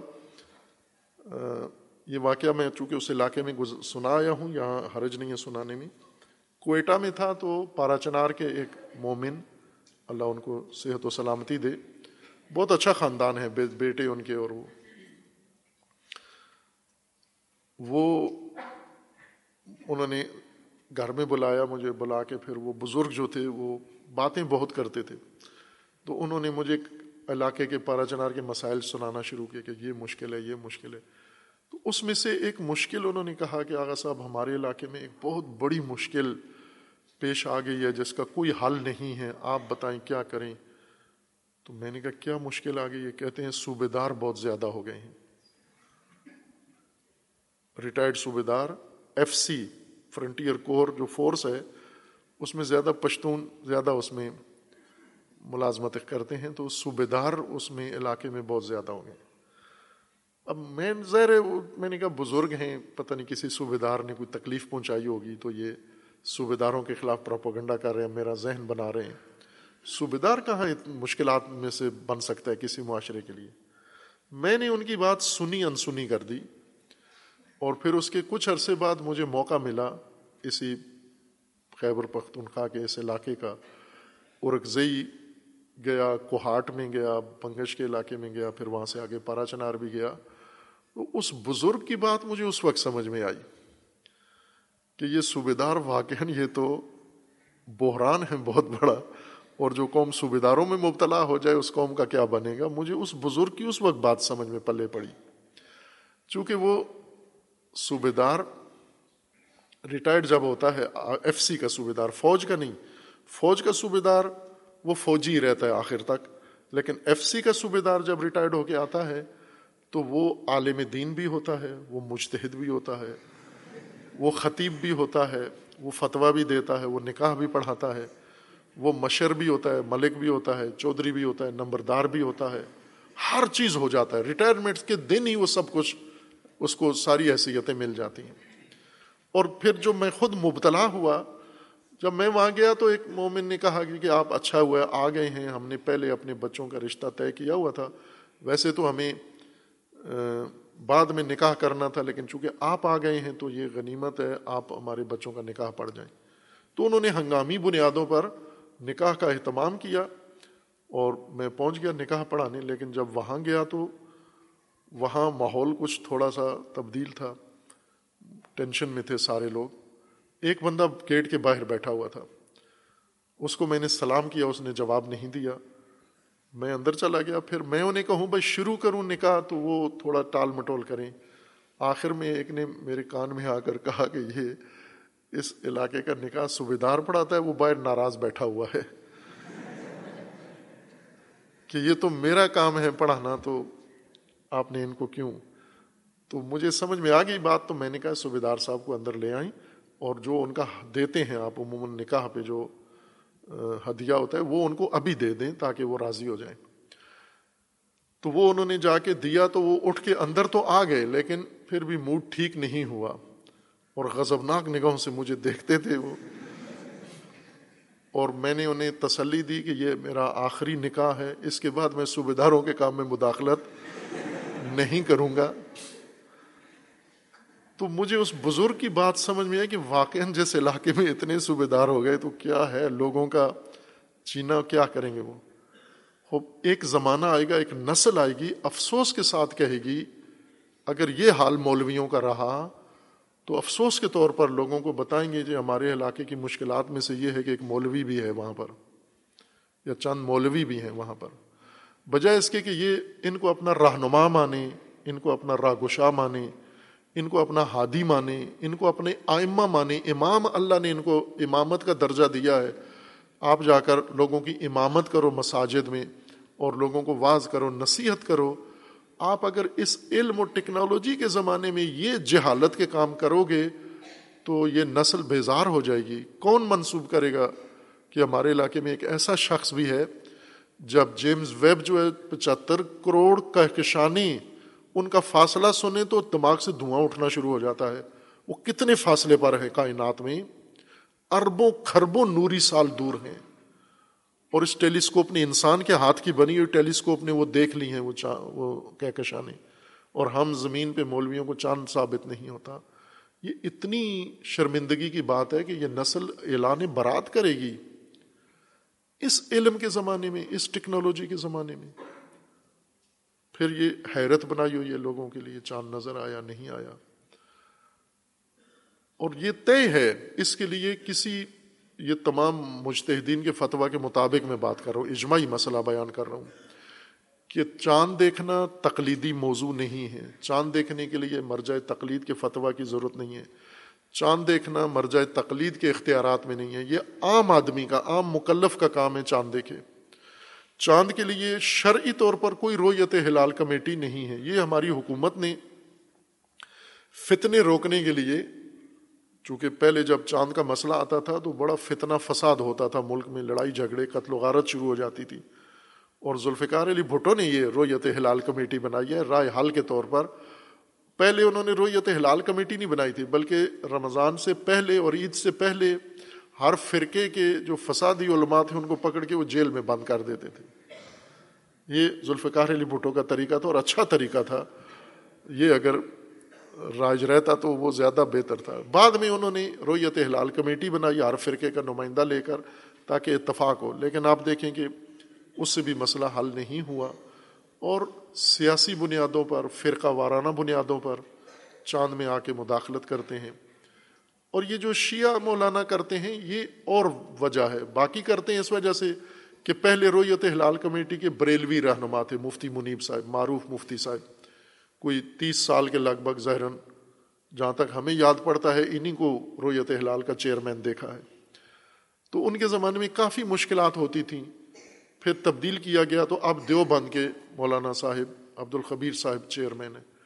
تو ظاہر بریلوی حضرات خوش نہیں ہیں کہ ہمارا مفتی ہٹا کے دیوبند کا مفتی لگا دیا گیا رویت ہلال کا چیئرمین انہوں نے احتجاج بھی کیا اس پر، قبول بھی نہیں کیا۔ اور یہ حکومت کے کچھ کام بہت غلط کام ہیں کہ جو فرقہ وارانہ بنیادوں پر کرتے ہیں، جیسے اسلامی نظریاتی کونسل فرقہ وارانہ بنیادوں پر تشکیل دیتے ہیں۔ جیسے رویت ہلال فرقہ وارانہ بنیادوں پر، متحدہ علماء بورڈ فرقہ وارانہ ہر فرقے کا نمائندہ لیتے ہیں۔ تو اسی سے تو فرقہ واریت بڑھتی ہے۔ آپ اس کو میرٹ پہ کیوں نہیں لے رکھتے اللہ کے؟ جیسے یونیورسٹیاں ہیں، یونیورسٹی کے پروفیسر، یونیورسٹی کا چانسلر کس نے بننا ہے؟ فرقے کی بنیاد پر تو نہیں ہے کہ ایک سال شیعہ بنے، ایک سال اہل حدیث بنے، ایک سال سنی بنے، ایک سال دیوبندی بنے۔ نہ کوئی بھی ہو، شیعہ ہو، سنی ہو، دیوبندی ہو، جو بھی میرٹ پہ ہے، معیار پہ آتا ہے، جس کے اندر وہ شرائط موجود ہیں، وہ بن سکتا ہے۔ جس طرح جج ہیں، فرقہ وارانہ بنیادوں پر تو جج نہیں بنتے، جرنیل ہیں فوج کے۔ فرقہ وارانہ بنیادوں پر تو نہیں ہے کہ ایک سال فوجی جرنیل، شیعہ ہو، ایک سال اہل حدیث، دیوبندی۔ تو یہ تو ساری چیز فرقہ واریت میں تباہ ہو جائے گی۔ یہ جو فرقوں کے نمائندے لے کے رائے حل نکالا گیا ہے، یہ سود مند نہیں ہے یہ خود بجائے خود ایک مشکل ہے۔ صحیح طریقہ یہ ہے کہ اس کا ایک میرٹ رکھ دیا جائے۔ کسی بھی فرقے کا، کوئی بھی مسلمان فرقے کا شخص جو قابلیت رکھتا ہے، اس کو ان اداروں کا ممبرشپ بھی دی جائے، رکنیت دی جائے اور اس کا ہیڈ بھی بنایا جائے تاکہ قابلیت کی بنیاد پر سارے کام ہوں، فرقوں کی بنیاد پر نہ ہو فرقوں کی بنیاد پر جب یہ چنتے ہیں تو ظاہر دوسرے فرقے کو اعتراض رہتا ہے، آخر تک رہتا ہے۔ اگر صحیح چاند دیکھے تو بھی اس کو دیکھ، رہتا ہے اعتراض کیوں؟ کہ دیوبندی نے چاند دیکھا ہے۔ وہ آپ ایک جملہ سنا ہوا ہے نا کہ ایک مسجد کے قریب بڑا اجتماع ہے مسلمانوں کا، اہل سنت کا، اور وہاں مسجد کے اندر اذان شروع ہوئی۔ تو سامعین نے مولانا کو کہا کہ اذان ہو رہی ہے، خاموشی اختیار کی جائے اسپیکر آف کیا جائے۔ تو انہوں نے گالی دے کے کہا کہ ان کی کیا اذان ہوتی ہے؟ یہ تو اذان ہی نہیں ہوتی۔ یعنی دوسرا فرقہ اذان دے، وہ اذان ہی نہیں ہوتی۔ دوسرا فرقہ چاند دیکھے وہ چاند ہی نہیں ہوتا۔ دوسرا فرقہ کوئی کام کرے وہ کام ہی نہیں ہوتا۔ تو یہ فضا ہے پاکستان میں اس وجہ سے۔ لیکن یہ شیعہ کیوں بسا اوقات اس طرح کے ماحول بناتے ہیں؟ یہ میں نے بتا دیا تھا کہ رہبر معظم نے جو کام کرنا ہے، بعض لوگوں نے اس کے الٹ کرنا ہے۔ ان کو یہ بیماری ہے۔ اگر رہبر معظم نے کہہ دیا رمضان کا چاند نظر آ گیا ہے، انہوں نے ہر صورت میں کہنا ہے نظر نہیں آیا اور پھر اس کا پرچار بھی کرنا ہے۔ خوب نظر نہیں آیا، چپ رہو، آپ نہ رکھو روزہ، آپ کو نظر نہیں آیا۔ آپ کو تسلی نہیں ہے، نہ کرو آپ۔ اعلان کیوں کرتے ہو اس کا؟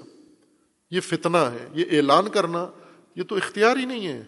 یہ جرم ہونا چاہیے قانون لیکن یہ کام کرتے ہیں۔ اب اس کے پیچھے ایک بڑی داستان ہے۔ مجھے یاد ہے، ایک ایران میں تھے اس وقت قوم مقدسہ میں تو یہی چیز تکرار ہوئی تھی۔ اور قوم کے بعض علماء نے رہبر نے اعلان کر دیا کہ رمضان شروع ہے یا عید ہے۔ انہوں نے میٹنگ کی اسی وقت اور کہا کہ ہمارے اختیار سے ہر چیز نکل گئی ہے۔ یہ چاند آخری چیز تھی۔ اس کا اعلان مجتہدین کرتے تھے۔ یہ بھی رہبر نے لے لیا ہے۔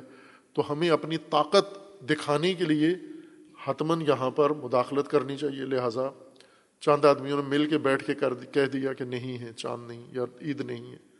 خوب، یہ تو عام آدمی سے بھی توقع نہیں ہے، چاہے جائے کہ علماء اور وہ بھی بڑی سطح کے علماء اس طرح اپنی ذاتیات کی بنیاد پر یا اپنے ان خواہشات کی بنیاد پر یہ اعلان کریں، یہ تو تباہی ہے دین کے لیے، مومنین کے لیے، امت کے لیے تباہی ہے اس کے اندر۔ بہترین رائے حال یہ ہے کہ یہ تقلیدی موضوع ہی نہیں ہے، یہ اجتہادی چاند دیکھنا، اجتہادی تقلیدی موضوع نہیں ہے۔ ہر آدمی نے خود چاند دیکھنا ہے، ہر علاقے کے لوگوں نے خود چاند دیکھنا ہے۔ ابھی مثلا پاکستان میں چاند نظر آ گیا ہے اور مسلم تھا چاند۔ علمی بنیادوں پر چاند مسلم تھا یہاں۔ نہ بھی رویت ہلال اعلان کرتی جو بھی چاند ثابت تھا۔ یوں تو نہیں کہ رویت ہلال کہے تو چاند ہوتا ہے، یہ نہ کہے تو نہیں ہوتا۔ چاند مسلم ہے اور آپ علمی بنیادوں پر پہلے خود ہی تشخیص دے سکتے ہیں کہ چاند قابل رویت چاند موجود تھا پاکستان کے افق پر۔ وہ بتا دیتے ہیں کہ قابل رویت ہے یا نہیں ہے۔ قابل رویت چاند موجود تھا۔ اب بھارت اور پاکستان میں آپ توجہ کریں کہ کیا فاصلہ ہے۔ لاہور سے دلی سو ڈیڑھ سو کلو میٹر ہے یہاں۔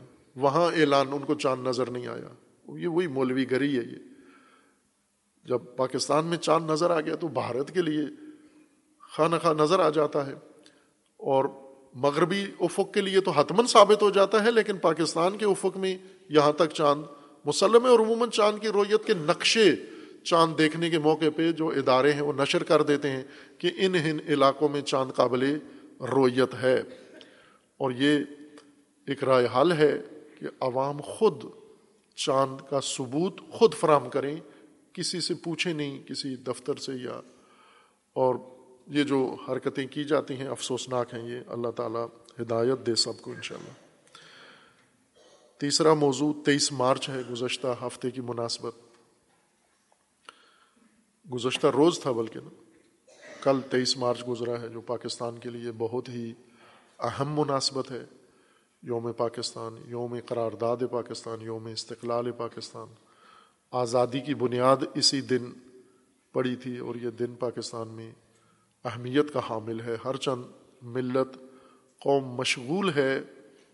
بہت سارے اور فسادی کاموں میں، فتنوں میں، بحرانوں میں، اور اسے توجہ ہی نہیں ہے۔ یہ دن کتنی اہمیت کے حامل ہیں۔ اس اعتبار سے یہ دن بہت اہمیت کا حامل ہے کہ ہمیں خدا و تبارک و تعالیٰ نے اس روز ایک نعمت عطا کی اور اس نعمت کے لیے قرارداد منظور ہوئی اور آگے پھر وہ کام بڑھ کے چند سال کے بعد چودہ اگست کو آزادی کی منزل تک پہنچا۔ یہ بہت بڑی نعمت ہے۔ اس خطے کے مسلمانوں پر، بر صغیر کے مسلمانوں پر اللہ نے ان حالات کے اندر ایک علیحدہ سرزمین، ایک مستقل مملکت، ایک مستقل نظام کے لیے اللہ تعالیٰ نے یہ نعمت عطا کی ہے ہمیں پاکستان کے نام سے۔ یہ شکر کا دن ہے یہ، تیئیس مارچ اور چودہ اگست یوم شکر ہونا چاہیے پاکستان کے عوام کے لیے۔ لیکن موجودہ صورت حال پاکستان کی، اس نے عوام کو پاکستان سے ہی بیزار کر دیا ہے۔ پاکستان وجود میں آنے کے بعد جن آفات کا شکار رہا ہے، شروع میں جو آفات پاکستان کے دامنگیر ہوئیں، ایک تو وہی خوئی غلامی، چونکہ انگریزوں کی غلامی سے آزاد ہوئے۔ بائیں کہ انہوں نے انگریزوں نے ان کو دے دی سرزمین کہ یہ تمہاری ہے، اس میں اپنا نظام قائم کرو، لیکن انہوں نے انگریز کے احترام میں یہ کام نہیں کیا۔ قدیم زمانے میں ایسے ہوتا تھا، غلام خریدتے تھے لوگ اور پھر یا بیچ دیتے تھے یا آزاد کر دیتے تھے۔ خصوصاً مسلمان ہونے کے بعد غلاموں کی آزادی کا ایک بڑا عمل شروع ہوا۔ ہر مناسبت سے غلام، جیسے روزے کا کفارہ ہے تو غلام آزاد کر دو۔ اب بعض غلام ایسے بامروت تھے کہ ان کو مالکین آزاد کر دیتے تھے کہ اب تم ہمارے غلام نہیں ہو، فی سبیل اللہ آزاد ہو۔ وہ احترام پھر بھی اسی طرح اسی کے گھر میں رہتے، آزاد ہونے کے بعد بھی۔ وہی غلامی کرتے رہتے، اسی طرح نوکری کرتے رہتے۔ یہ غلاموں کی خو ہے کہ غلامی جب شخصیت کا حصہ بن جائے، قوم کا یا فرد کا، تو وہ غلامی نکلتی نہیں ہے اور غلام کو چین نہیں آتا۔ غلام اپنے آپ کو محفوظ نہیں سمجھتا جب تک کسی آقا کے زیر سایہ نہ ہو، کسی مالک کے ساتھ نہ ہو، اس کے قدموں میں نہ بیٹھا ہوا ہو، اس کو تسلی نہیں ہوتی۔ لہٰذا وہ غلام تاریخوں میں ہے بہت سارے۔ آزاد ہو کر بھی آزادی اختیار نہیں کی، اسی طرح غلام ہی رہے۔ صحابہ میں سے بہت سارے ایسے تھے جو صحابہ کے یا رسول اللہ کے غلام تھے، آزاد کر دیے گئے، لیکن دور نہیں ہوئے، پھر بھی غلامی ہی کرتے رہے۔ خوب یہی کام پاکستانیوں نے کیا۔ انگریزوں کی غلامی سے ان کو نجات ملی، لیکن احترام، انگریز کا احترام اتنا تھا کہ انہوں نے غلامی کے حق ادا کرتے ہوئے نہ الگ نظام بنایا، نہ الگ اپنے لیے حکومت کا ڈھانچہ بنایا، نہ کوئی چیز الگ نہیں کی۔ جو غلاموں کو دی گئی تھی، غلاموں نے اس کو امانت سمجھ کر محفوظ رکھا۔ ایک یہ آفت تھی جو آزادی کے ساتھ احساس آزادی لوگوں میں پیدا نہیں ہوا۔ کیونکہ غلام تھے تو غلاموں کے ساتھ ہی رہے۔ آپ تاریخ پاکستان پڑھیں۔ پہلا گورنر انگریز تھا پاکستان کا۔ جج کتنی مدت تک انگریز تھے۔ وہی فوج کے سربراہ انگریز تھے۔ اداروں کے سربراہ ابھی تک آپ کے سڑکوں کے نام انہی انگریزوں کے نام پر ہیں۔ آپ کے اداروں کے نام انہی انگریزوں کے نام پر ہیں۔ اور وہ سارا جو جو انگریزوں نے بنایا ہوا تھا وہی آپ کے پاس ابھی تک موجود ہے۔ پہلی یہ چیز تھی کہ یہ انہوں نے آزادی قبول ہی نہیں کی، دی گئی ان کو لیکن لی نہیں انہوں نے۔ جیسے بعض ایسار گر لوگ ہوتے ہیں نا، تنخواہ دو نہیں لیتے، واپس کر دیتے ہیں کہ ہم نے تنخواہ نہیں لینی، اللہ کے لیے یہ کام کیا ہے ہم نے۔ انہوں نے کہا کہ ہم نے آزادی نہیں لینی۔ ہم نے غلام، انگریزوں سے کون سا نقصان اٹھایا ہے جو ان کی غلامی کو چھوڑے؟ آج تک غلامی جاری رکھی ہوئی ہے۔ دوسرا جو پاکستان بنتے ہی خرابی تھی، آفت پیش آئی، وہ جاگیرداری تھی کہ پاکستان علیحدگی کے بعد، آزادی نہ کہیں، علیحدگی کے بعد جاگیرداروں میں بانٹ دیا گیا۔ یہ دوسری بڑی لانت اور آفت پاکستان میں شروع میں ہی قائم ہوئی۔ جاگیرداروں میں بانٹ دیا گیا۔ بڑے بڑے لینڈ لارڈ اور یہ سب انگریزوں کے غلام ہی تھے جن میں یہ پاکستان تقسیم کر دیا گیا۔ کراچی سے لے کر افغانستان کے بارڈر تک سارا پاکستان بانٹ دیا گیا۔ کوئی کسی نواب کو دے دیا گیا، کوئی کسی سردار کو دے دیا گیا، کوئی کس کو دے دیا، کوئی کس کو دے دیا۔ وہ وڈیرے آج تک قائم ہیں، چلتے آ رہے ہیں۔ اور تیسری آفت جو پاکستان کے اندر قائم ہوئی، وہ یعنی بیماری لگ گئی، وہ علامہ اقبال کی فکر کو چھوڑ دینا تھا۔ علامہ اقبال کا راستہ وہیں بند کر دیا گیا۔ بغیر اعلان کے کہ یہ سفر ہم نے طے نہیں کرنا۔ پانچویں جو آفت لگی اس کو وہ یہ تھا کہ پاکستان میں ایک فوج اور دیگر ادارے ایک مقتدر طبقے کے طور پر اسٹیبلشمنٹ کے طور پر وجود میں آ گئے۔ طاقت کے منابع بن گئے یہاں پر اور انہوں نے قبضہ کر لیا پاکستان کے وسائل پر، ہر چیز پر اور آج تک یہ قبضہ باقی ہے۔ جاری ہے یہ۔ دروازے کھلے ہوئے بج رہے ہیں۔ اور اسی طرح پھر اسٹیبلشمنٹ نے پاکستان کو اپنے چنگل سے نکلنے نہیں دیا۔ کچھ عرصے تک نہیں تھا، فوج اقتدار میں نہیں تھی، لیکن ایوب خان کو چسکا لگا اور اس نے اقتدار پہ قبضہ کر کے اور اس طرح افواج کو سیاست میں حکمرانی کا مزہ چکھا دیا جو دن بدن بڑھتا ہی گیا، پھر کم نہیں ہوا۔ اور پھر اس کے اندر جو دیگر آفت لگی، فرقہ واریت کی لگی، قوم پرستی کی لگی، اور اس طرح پاکستان ہمیشہ گرتا گیا مشکلات میں اور ان آفات میں اور ان مسائل میں۔ اور وہ جو نعمت اللہ نے دی تھی آزادی کی، استقلال کی، اس سے غنیمت نہیں سمجھا گیا۔ اس پیٹرن پر کسی نے سوچا ہی نہیں کہ یہ ایک سرزمین ملی ہے، اس میں ہم اپنا ایک اللہ کا نظام قائم کریں اور ایک ملت بنے قوم بنے، ایک امت بنے۔ اور ہم یہاں اپنی آئندہ نسلوں کے لیے کوئی بنیاد رکھیں، یہ کام نہیں کیا۔ تعلیم وہی انگریزوں والی ابھی تک ہے، عدالتیں انگریزوں والی ابھی تک ہیں۔ بیوروکریسی، انگریزوں نے جو نظام بنایا تھا، وہی ہیں۔ قوانین بھی۔ ابھی تک بھی آپ دیکھیں، جو پاکستان میں آئے دن ایکٹ اعلان ہوتے ہیں، اٹھارہ سو چھتیس کا ایکٹ۔ اٹھارہ سو پینتیس کا ایکٹ۔ تم تو انیس سو سینتالیس میں آزاد ہو گئے ہو۔ یہ اٹھارہ سو سال پرانے، اٹھارہویں، انیسویں صدی کے قوانین ابھی تک باقی رکھے ہوئے ہیں آپ نے۔ انگریزوں نے یہ ایکٹ تبدیل کر دیے اپنے ملک میں، برطانیہ میں، آپ نے ابھی تک رکھے ہوئے ہیں یہ۔ سترہ سو اور اٹھارہ سو کی صدیوں میں یا دہائیوں میں جو کچھ ہوا، وہ ابھی تک باقی ہے، یہ میراث۔ وہی سب کچھ ابھی باقی ہے، غلامی کی میراث۔ پھر اسی ماحول نے یعنی یہ جتنے عناصر تھے، انہوں نے مل کے نئے نئے پاکستان کے لیے مشکلات و بحران اور طوفان کھڑے کیے۔ ان نئے طوفانوں میں جو بنائے ہیں، انہوں نے آج اس کو اگر ہم سمیٹیں، خلاصہ کریں تو چار بڑے بحران ہیں۔ ایک دہشت گردی تدریجن پاکستان میں یہ ناپاک جرسومہ کاشت کیا گیا۔ جرنیلوں نے یہ کام کیا جنرل ضیاء کے دور میں ہوا۔ ظاہر عوام شریک ہوئے اس کے اندر، مذہبی طبقات شریک ہوئے اس کے اندر۔ دوسرا، فرقہ واریت ہے، فرقہ پرستی، فرقہ سازی، فرقہ پرستی، فرقہ بازی۔ اور اس نے بہت بڑے فتنے کی شکل اختیار کی اور دہشت گردی سے جڑ گئی ہے فرقہ واریت اور مذہبی منافرت۔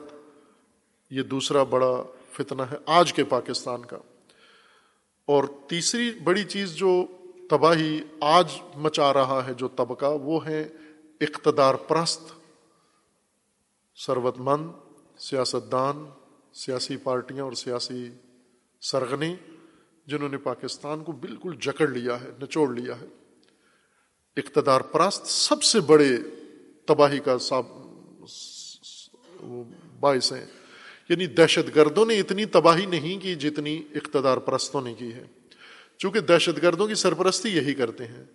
فرقہ بازوں نے اتنی تباہی نہیں مچائی جتنی اقتدار پرستوں نے، چونکہ یہ فرقہ بازوں کی پشت پہ یہ ہیں۔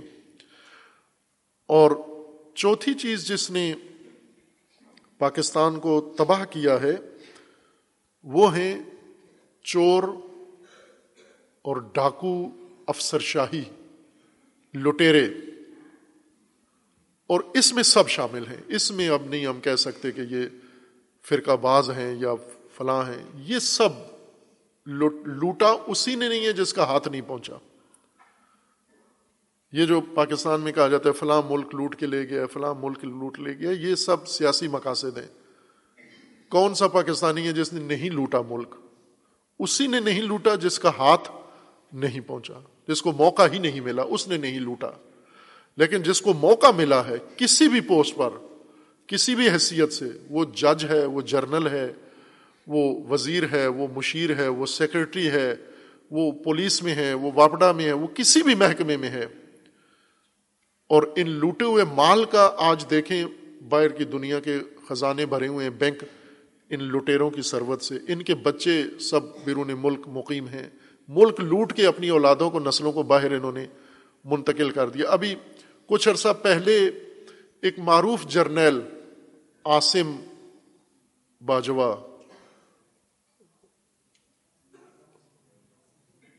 کمر باجوا نہیں، اس سے پہلے آسم باجوا بھلے؟ آسم سلیم باجوا جو فوج کے ترجمان بھی رہ چکے ہیں، پھر اس کے بعد کور کمانڈر بھی بنے ہیں، پھر اس کے بعد سی پیک کے چیئرمین بھی رہے ہیں۔ ان کے بارے میں ایک صحافی نے بتایا ہے کہ یہ اس وقت پاکستان کے بہت ٹاپ کے سرمایہ داروں میں سے ہیں۔ جب یہ کرنل تھے تو ان کی کل آمدن پانچ لاکھ روپے تھی۔ کل سرمایہ اثاثہ ان کا اور ان کے خاندان کے پاس، ان کے رشتہ داروں کے پاس پانچ لاکھ تھا۔ اور جب یہ لیفٹیننٹ جنرل سے ریٹائرڈ ہوئے ہیں تو ان کا سرمایہ کئی ملکوں میں پھیلا ہوا ہے۔ ان کی خواتین کی کمپنیاں ہیں، ان کے دامادوں کی کمپنیاں ہیں، ان کے بھائیوں بھتیجوں کی کمپنیاں ہیں، ان کے بانجوں کی کمپنیاں ہیں۔ ہر دور کا بھی کوئی رشتہ دار تھا اور بیرون ملک ان کی کمپنیاں ہیں۔ خوب ظاہر ہے کہ جس کا ہاتھ پڑا اس نے کیا ہے یہ کام۔ ان کی سروت کوئی نکالے، یہ ججز جو ابھی ایک جج آیا ہے زیر حساب کھڑکی کے اندر پھنسا ہے، اس کے پلازے جج ہے اس کے پلازے ہیں ملک بھر میں اور اس کے جو اس نے تباہی مچائی ہے۔ یہ ایک پکڑا گیا ہے مسکین، باقی پکڑے نہیں گئے۔ باقی اس لیے پاک ہے کہ پکڑے نہیں گئے۔ یہ پکڑا گیا ہے۔ اپنی غلطیوں کی وجہ سے اس نے پنگے لے لیے، کچھ لوگوں کے ساتھ انہوں نے اس کو پکڑوا دیا۔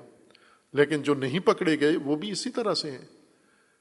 آپ مجھے یاد ہے میں لاہور میں پہلی دفعہ جب آنا جانا شروع کیا تھا، تو ایک مومن کے گھر میں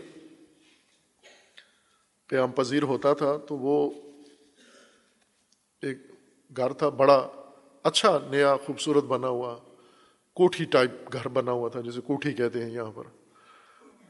تو وہ کرایہ دار تھے وہ مومن اس میں، اور وہ یہ کہتے تھے کہ یہ ایک پولیس سپاہی کا گھر ہے یہ۔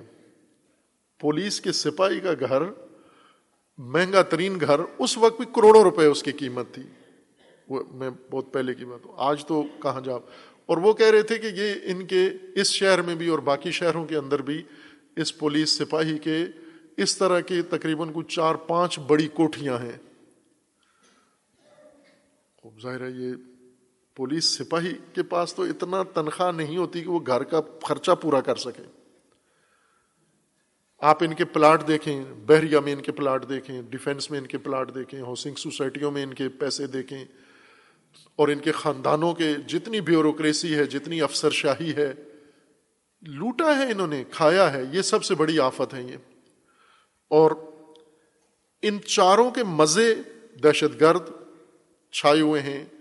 اسی طرح فرقہ باز دن دن آتے پھرتے ہیں، لشکر سازی میں مشغول ہیں، اور سیاستدان اقتدار پرست کھلے بندوں ملک میں آگ لگا رہے ہیں اور اسی طرح یہ لٹیرے دونوں ہاتھوں سے لوٹ رہے ہیں، بغیر جھجک کے۔ ان سب کو جو یہ چار ناسور ہیں، یہ چار پھوڑے ہیں، ناسور اس زخم کو کہتے ہیں جو جسم میں بن جاتا ہے، پھر ٹھیک نہیں ہوتا رشتہ رہتا ہے، اس کے اندر سے خون اور پیپ ہمیشہ نکلتا رہتا ہے۔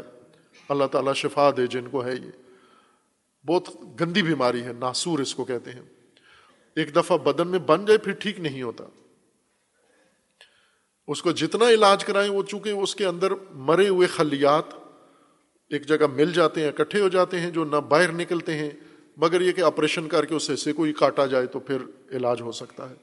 ورنہ دواؤں سے اثر نہیں ہوتا اس ناسور کا۔ یہ ملک کے ناسور ہیں، یہ چار۔ دہشت گرد فرقہ باز، تکفیری، اقتدار پرست، سیاستدان، جماعتیں اور لٹیرے افسر شاہی یہ چار ناسور ہیں۔ یہ چار ناسور کس جسم پر بنے ہیں؟ اس جسم نے یہ ناسور کیوں بننے دیے؟ وہ ہے بے شعور عوام۔ یہ پھوڑے عوام کی بے شعوری کے پیکر میں پھوٹے ہیں۔ عوام نے موقع دیا ہے بے شعوری کے ذریعے سے ان چار کے حوالے کیا ہے پاکستان اور انہوں نے پاکستان تباہ کر دیا ہے، نابود کر دیا ہے اور عوام ان چاروں کے ظلم کے نیچے پس رہے ہیں، چاروں کے ستم کے نیچے پس رہے ہیں اور ان چاروں سے آزادی کی کوئی سوچ نہیں ہے ان کے اندر۔ نہ دہشت گردوں سے آزادی کی کوئی چارہ جوئی کرتے ہیں، نہ فرقہ بازوں سے، تکفیریوں سے آزادی کا کوئی ان کے اندر منصوبہ ہے یا سوچ ہے، نہ اقتدار پرستوں کی غلامی سے اور ان کی ذلت، ان کے نیچے رہنے کی ذلت سے یہ اپنے آپ کو دور کرتے ہیں، اور نہ ہی ان چور لٹیرے بیوروکریسی سے اپنے آپ کو بچانے کے لیے چارہ کرتے ہیں۔ بے شعوری یہی ہے نقصان اس کا۔ بے شعور غلام ہوتے ہیں، بے شعور اسیر ہوتے ہیں، بے شعور ذلیل ہوتے ہیں۔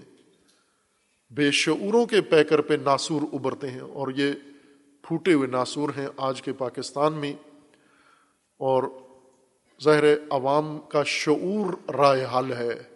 عوام کی بیداری و آگاہی راہ حل ہے۔ جس دن عوام کو یہ احساس ہو جائے کہ ہم نے یہ ذلت قبول نہیں کرنی، ہم نے یہ ناسور اور یہ پھوڑے اپنے جسم پہ برداشت نہیں کرنے یہ جو آپ کو کہا گیا ہے کہ جتنے جسم پہ پھوڑے نکلتے ہیں، اتنا ثواب ہوتا ہے، یہ غلط مفتی نے فتوا دیا ہے آپ کو۔ ذلت کے پھوڑے اور گمراہی کے پھوڑے اور دہشت گردی کے پھوڑے، تباہی کے پھوڑے ہیں، اجر کے نہیں ہیں۔ ان کا ساتھ نہ دیں، ان کے حامی نہ بنیں، ان کو برداشت نہ کریں۔ بے شعور لوگ برداشت کی قوت بڑھتی جا رہی ہے ان کے اندر۔ یہ جتنا زیادہ ستم کرتے ہیں، یہ اتنا زیادہ آگے ان کو تحمل کرتے ہیں۔ دہشت گردی اسی تسلسل کے ساتھ جاری ہے اور پچھلے ہفتے ایک بہت بڑا حادثہ دہشت گردی کا ہوا اور وہ فوج کے ایک بڑے ادارے کے برگیڈیئر کو قتل کر دیا گیا۔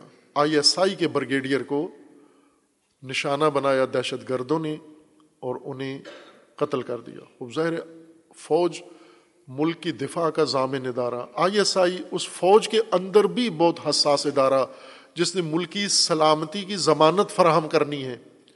اور جب پہلے ان کے ڈائریکٹر کو قتل کیا گیا، دو اور اب ان کے بریگیڈیئر، اور یہ سلسلہ اسی طرح سے بڑھتا جا رہا ہے۔ اور جو ہمیشہ ہم ان کے گھنٹی بجاتے ہیں کہ یہ دہشت گردی جو ملک کے اندر پھیلتی جا رہی ہے، اس کو نظر انداز کیا جا رہا ہے اور یہ دہشت گردی بڑھتی جا رہی ہے۔ ساتھ ہی کراچی میں دو تین ہفتوں کے اندر تین مذہبی شخصیات کو قتل کیا گیا ہے۔ ایک ظاہراً سپاہی صاحبہ سے منسوب ہے شخص جس کو مارا گیا ہے۔ ایک جماعت اسلامی کے ورکر تھے، سینئر ماہر تعلیم، اور ایک مفتی منیب صاحب کے نائب یا جانشین یا اس طبقے سے تھے۔ اب دیکھیں کہ ہر طبقے سے ایک ایک ٹارگٹ انہوں نے کراچی میں مار دیا ہے۔ ایک ہی ہفتے کے اندر زیادہ حادثات ہوئے ہیں۔ البتہ جماعت اسلامی کے جو مقتول ہیں وہ پہلے ان کو قتل کیا گیا ہے۔ اور ظاہر ہے کہ یہ کراچی میں جو ٹارگٹ کلنگ شروع ہو گئی ہے اور اس کے علاوہ ملک کے باقی حصوں کے اندر جو فورسز کے اوپر حملے ہو رہے ہیں، بلا وقفہ جاری ہیں سرحدوں کے قریب یا بلوچستان اور خیبر پختونخوا، خصوصاً ڈیرہ اسماعیل خان اور اس کے گرد و نواح میں تسلسل کے ساتھ یہ حملے جاری ہیں اور ان کو نہ خبروں میں اہمیت دی جاتی ہے، نہ میڈیا میں اور نہ ان کو نمایاں کیا جاتا ہے۔ خصوصاً آئی ایس آئی کے برگیڈیئر کا قاتل، یہ کتنی بڑی خطرے کی گھنٹی ہے۔ پہلے سی ٹی ڈی کے اوپر انہوں نے وار کیے اور بتایا کہ سی ٹی ڈی ایک ناکارہ ادارہ ہے، دہشت گردی کو کنٹرول کرنے والا۔ دہشت گردوں کی مٹھی میں ہے، دہشت گردوں کے نشانے پر ہے اور C T D Khyber Pakhtunkhwa میں ختم کر دیا گیا ہے دہشت گردوں کے خوف سے۔ سی ٹی ڈی ادارہ بنا تھا کاؤنٹر ٹیررزم ڈپارٹمنٹ تاکہ دہشت گردی ختم کرے، لیکن ملکی فساد نے، ان چار ناسوروں نے ایسا موقع فراہم کیا کہ سی ٹی ڈی ختم ہو گیا ہے۔ جو دہشت گردی ختم کرنے آئے تھے، وہ خود دہشت گردوں کے ہاتھوں ادارہ ہی ختم کر دیا گیا۔ اب روز سیاسی بیان آتے ہیں ہم سی ٹی ڈی کو نئے سرے سے بنانے کی کوشش کر رہے ہیں۔ اور اس طرح یہ ماحول آگے بڑھتا جا رہا ہے۔ اب دوسری طرف سے آپ دیکھیں فرقہ باز اور فرقہ پرست عناصر، وہ سوشل میڈیا کے اوپر اس طرح سے اشتعال انگیزی کر رہے ہیں۔ ریاست کے خلاف بھی اور مخالف فرقوں کے خلاف بھی۔ اور ان کے نشانے پر شیعہ ہے ٹاپ نشانے پر شیعہ ہیں۔ اور ظاہر ہے کہ یہ سب کچھ اسی مقصد کے لیے ہو رہا ہے۔ اور جو سیاسی گندگی ہے، جس کے اندر سارے ملوث ہیں، ابھی سب سے بڑھ کر اس کے اندر عدلیہ ملوث ہو گئی ہے۔ انہوں نے پاکستان کا گند ایک ایسے نقطے پہ پہنچا دیا ہے کہ اب باقی دنیا نے بھی بولنا شروع کر دیا ہے۔ انہوں نے جو ماحول بنایا پاپولر کی حکومت ختم کی، پہلے پاپولر کو لائے، پھر اس نے جو گند کیا، اس کو اس کے بعد ختم کیا، پھر نئے لائے اور اس نے اعلان کیا کہ میں پہلے پاپولر تھا، اب خطرناک بھی ہوں۔ اور اس نے جو کہا، سچ ثابت کیا کہ واقع خطرناک ہے۔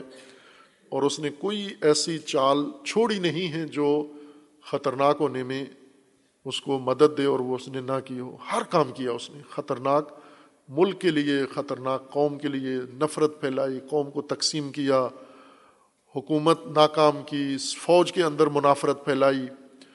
ہر کام کیا۔ جو ممکن تھا ان سے ہونا اس نے کیا ہے۔ دہشت گردوں کو بلایا باہر سے۔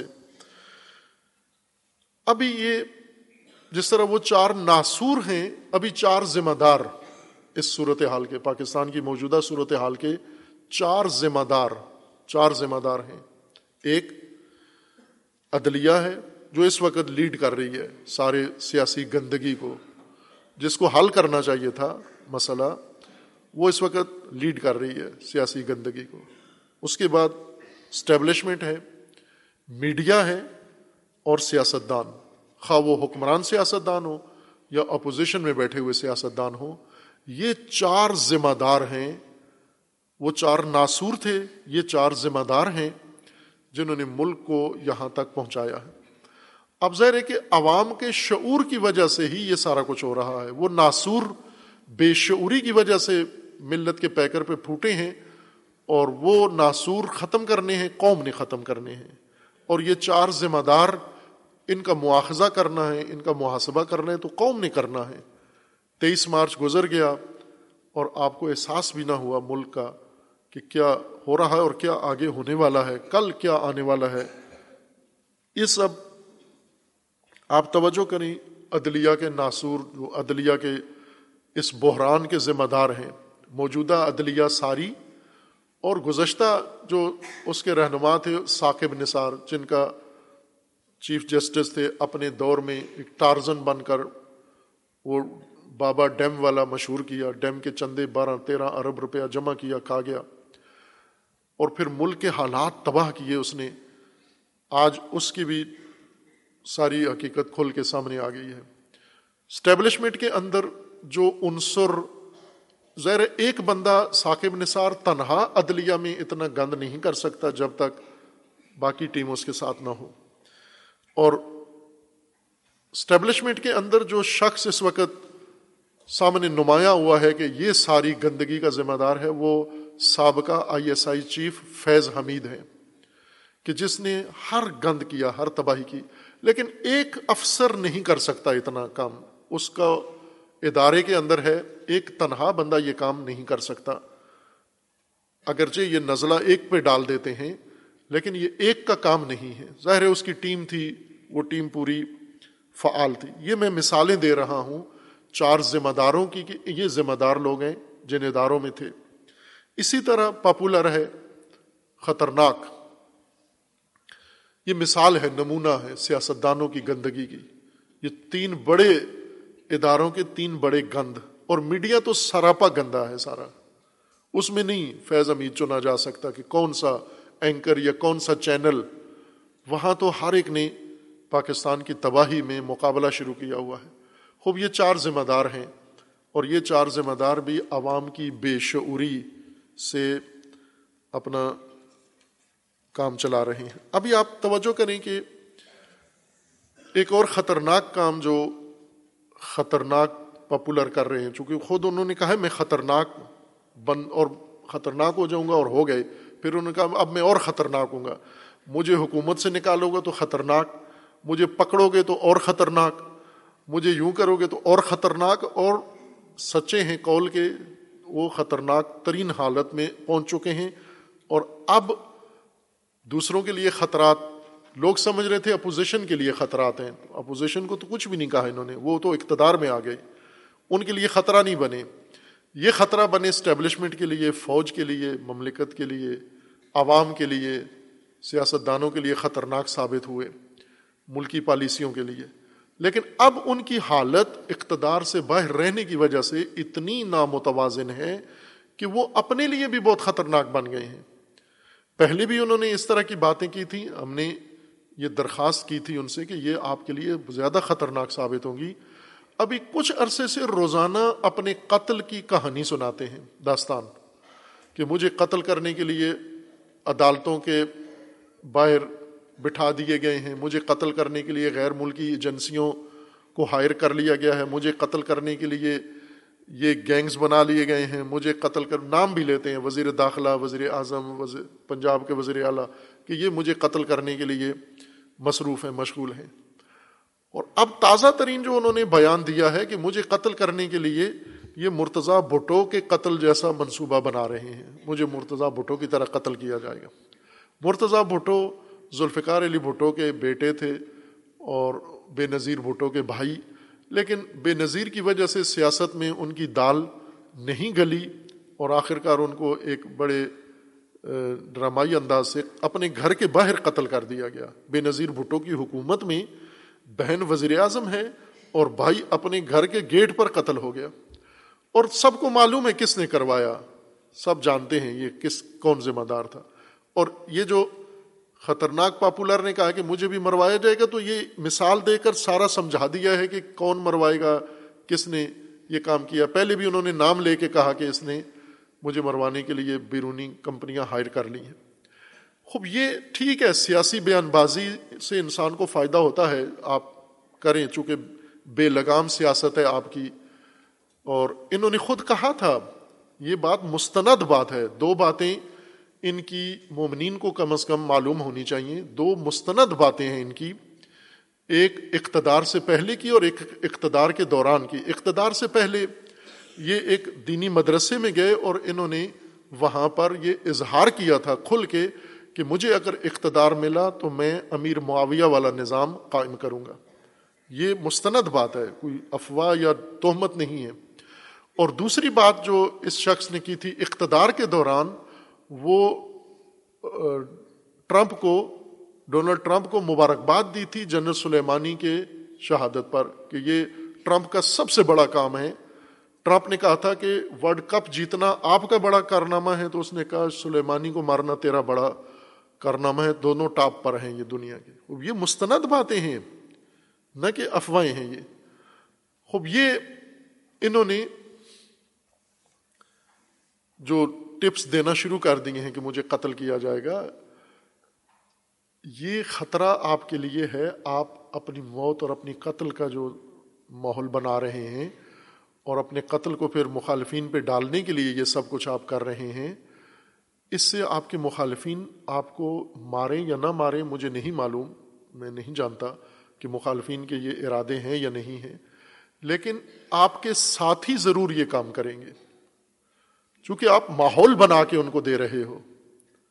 جب آپ ماحول بنا چکے ہو کہ مجھے اگر مارا گیا تو ذمہ دار اسٹیبلشمنٹ ہوگی، ذمہ دار حکومت ہوگی، ذمہ دار فلاں فلاں ہوگا۔ جب آپ اپنے قتل کا سارا کچھ دوسروں پہ ڈال چکے ہو کہ میرے قتل کی، میرے قاتل کو نہیں پکڑا جائے گا، ان کو پکڑا جائے گا، تو پھر جس نے آپ کے قتل سے فائدہ اٹھانا ہے وہ آپ کا قاتل ہے۔ بے نظیر کے قتل کا فائدہ کس کو ملا؟ قاتل ہمیشہ پولیس اس طرح قاتل ڈھونڈتی ہے کہ اگر کوئی شخص قتل ہوا ہے تو وہ دیکھتے ہیں کہ سب سے زیادہ اس قتل کا فائدہ کس کو ہوا ہے؟ باپ قتل ہوا ہے تو وہ دیکھتے ہیں کہ اس قتل کا فائدہ کس کو ہوا ہے؟ اگر بیٹے کو ہوا ہے تو وہ فوراً پہلی نگاہیں بیٹے کی طرف جاتی ہیں کہ شاید اس نے مروایا ہوگا۔ اگر وہ کلیئر ہو تو پھر دوسروں کی طرف جاتے ہیں۔ یہ حتمن ہے اگر یہ پاپولر خطرناک کو کچھ ہو گیا، ہماری دعا ہے کہ کچھ نہ ہو، یہ اسی طرح گند مچاتے رہیں پاکستان کے اندر۔ پاکستانیوں کا دل لبھاتے رہیں۔ ذرا کسی کی موت کی آرزو نہیں ہے صحیح بات نہیں ہے۔ اللہ ان کو ہدایت دے، اللہ ان کو سوجھ بوجھ دے۔ اگر وہاں تک ہیں، اس ماہ رمضان ہے، کچھ اللہ سے معافی مانگیں، توبہ انابہ کریں۔ اللہ بخشتا ہے۔ اور پہلے کی طرح جو رفائی فلائی کام کرتے تھے، وہ کریں ہاسپٹلس بنائیں اور باقی، چونکہ پیسے مانگنے کی اچھی صلاحیت ہے ان کے اندر۔ تو اس سے فائدہ اٹھا کے یہ کام کریں۔ اللہ تعالیٰ سب کو محفوظ رکھے۔ لیکن یہ جو کام کر رہے ہیں، یہ اشتباہ ہے بہت۔ اس لیے کہ آپ کے قتل کا فائدہ اسٹیبلشمنٹ کو نہیں ہوگا۔ آپ کے قتل کا فائدہ اپوزیشن کو نہیں ہوگا، انہیں نقصان ہوگا۔ آپ کے قتل کا فائدہ آپ کی پارٹی میں ہی بیٹھے ہوئے کسی بندے کو ہوگا۔ جس نے آپ کے بعد چیئرمین بننا ہے، جس نے آپ کے بعد پارٹی کی زمام سنبھالنی ہے، جس نے آپ کے قتل کے ہمدردی کے ووٹ لے کے حکومت بنانی ہے، اسی کو فائدہ ہوگا۔ تو یہ تو آپ خود اس کو سگنل دے رہے ہیں، یہ خطرناک کام ہے۔ آپ روزانہ اپنے قتل کے چرچے اس طرح سے نہ کریں اور کوئی اور بھی نہ کرے۔ اس طرح قوم کے اندر قتل و غارت کو نہ آپ بنائیں ماحول لوگوں کے، بچوں کے، جوانوں کے دلوں میں۔ ظاہر ہے، ابھی سے لوگوں نے پھر تیاریاں کر لینی ہے کہ اگر ہمارے لیڈر کو قتل کیا تو ہم فلاں کو قتل کر دیں گے۔ تو خود یہ ایک فرقہ واریت، مذہبی فرقہ واریت اور قومی منافرت سے زیادہ شدید منافرت پاکستان میں جائے گی اور تیاریاں یہی ہو رہی ہیں۔ پولیس آئی جی کئی دفعہ کہہ چکے ہیں، وزیر اعلیٰ پنجاب کہہ چکے ہیں کہ پولیس کو گولیاں مارنے کی جو تیاریاں ہو رہی ہیں، پولیس پر تشدد کی تیاریاں ہو رہی ہیں، تو پولیس خاموش نہیں بیٹھے گی، جوابی کارروائی کرے گی۔ یہ پولیس سربراہ بھی کہہ رہے ہیں، وزیر اعلیٰ بھی کہہ رہے ہیں، تو اس کا مطلب یہ ہے کہ پیچھے ایسا کام تیاریاں ہونے جا رہی ہیں اور یہ زیادہ خطرناک کام ہے۔ مشرق وسطی میں ایک دو خبریں باہر کی بھی کر لیں۔ مشرق وسطی میں سیاسی حالات نے کروٹ لی ہے اور وہ مشرق وسطی جو امریکی ایما پر چل رہا تھا، امریکی پالیسی تھی اور امریکی حکومت اور تسلط تھا، اب امریکی پاؤں اکھڑ رہے ہیں وہاں سے اور چائنا اپنے پاؤں جما رہا ہے۔ اور ظاہر ہے کہ مشرق وسطی کے بڑے کھلاڑی سعودی عرب اور ایران نے دو فیصلہ کن کھلاڑی کہ میچ ان کے اندر لمبا ہو گیا ہے۔ باقی اپنا میچ جلدی فیصلے تک پہنچا دیتے ہیں۔ ان کا میچ فیصلوں تک نہیں پہنچتا چونکہ دونوں برابر کی طاقت ہیں۔ خصوصاً سعودی عرب کے پیچھے عالمی طاقتیں ہیں اور ایران کے پیچھے عالمی طاقتیں نہیں ہیں، لیکن ایران اندر سے بہت مضبوط ہے۔ سعودی عرب باہر سے بہت مضبوط ہے سروت بہت زیادہ ہے اس کے پاس، لیکن باہر کی طاقت بہت زیادہ ہے سعودی عرب کے پاس۔ ایران اندر سے بہت مضبوط ہے، اس لیے دونوں کے درمیان جو جنگ ہے وہ طول پکڑ سکتی اور طول پکڑا ہے اس نے، کئی دہائیوں پر انقلاب کے بعد شروع ہوئی اور ابھی تک جاری ہے یہ۔ آگے بھی معلوم نہیں کہاں پہنچے گی۔ خوب، ایسے طاقتور کھلاڑی جو پورے مشرق وسطی کے گیم چینجر ہیں، چائنا نے ان دونوں کی مخاسمت ختم کر کے ان کے درمیان دوستی کرا دی ہے، تعلقات بحال کرا دیے ہیں اور اب دونوں ایک دوسرے کی طرف بہت رغبت سے آ جا رہے ہیں۔ سعودی فرمان روا شاہ سلمان نے ایرانی صدر رئیسی کو دعوت دی ہے کہ آپ سعودیہ کا دورہ کریں، جو انہوں نے قبول کر لی ہے، اور انہوں نے ٹیلی فون پر ان سے بات چیت بھی کی ہے۔ اسی طرح وزارت خارجہ کی سطح پر دونوں کے آپس میں روابط ہیں، اور رمضان کے بعد ان میں اب سفارتی تعلقات قائم ہو جائیں گے۔ اس سے بھی بڑی بات یہ ہے، ایران سعودیہ تعلقات کی بحالی سے سعودیہ اور شام سوریا کے درمیان تعلقات بحال ہو گئے ہیں۔ چونکہ شام کے اندر جو جتنی گیم تھی، یہ سعودیہ کی قیادت میں ہوئی ہے۔ شام میں لشکر کشی ہوئی، شام کے اندر داعش آئے اور یہ جتنا تباہی ہوئی، اس کو سعودیہ نے سپورٹ کیا ہے۔ لیکن اب ایک دم سیاسی کروٹ آئی ہے، الٹ ہو گیا معاملہ اور عنقریب سعودیہ اور سوریا تعلقات، دوستانہ تعلقات بحال ہونے والے ہیں۔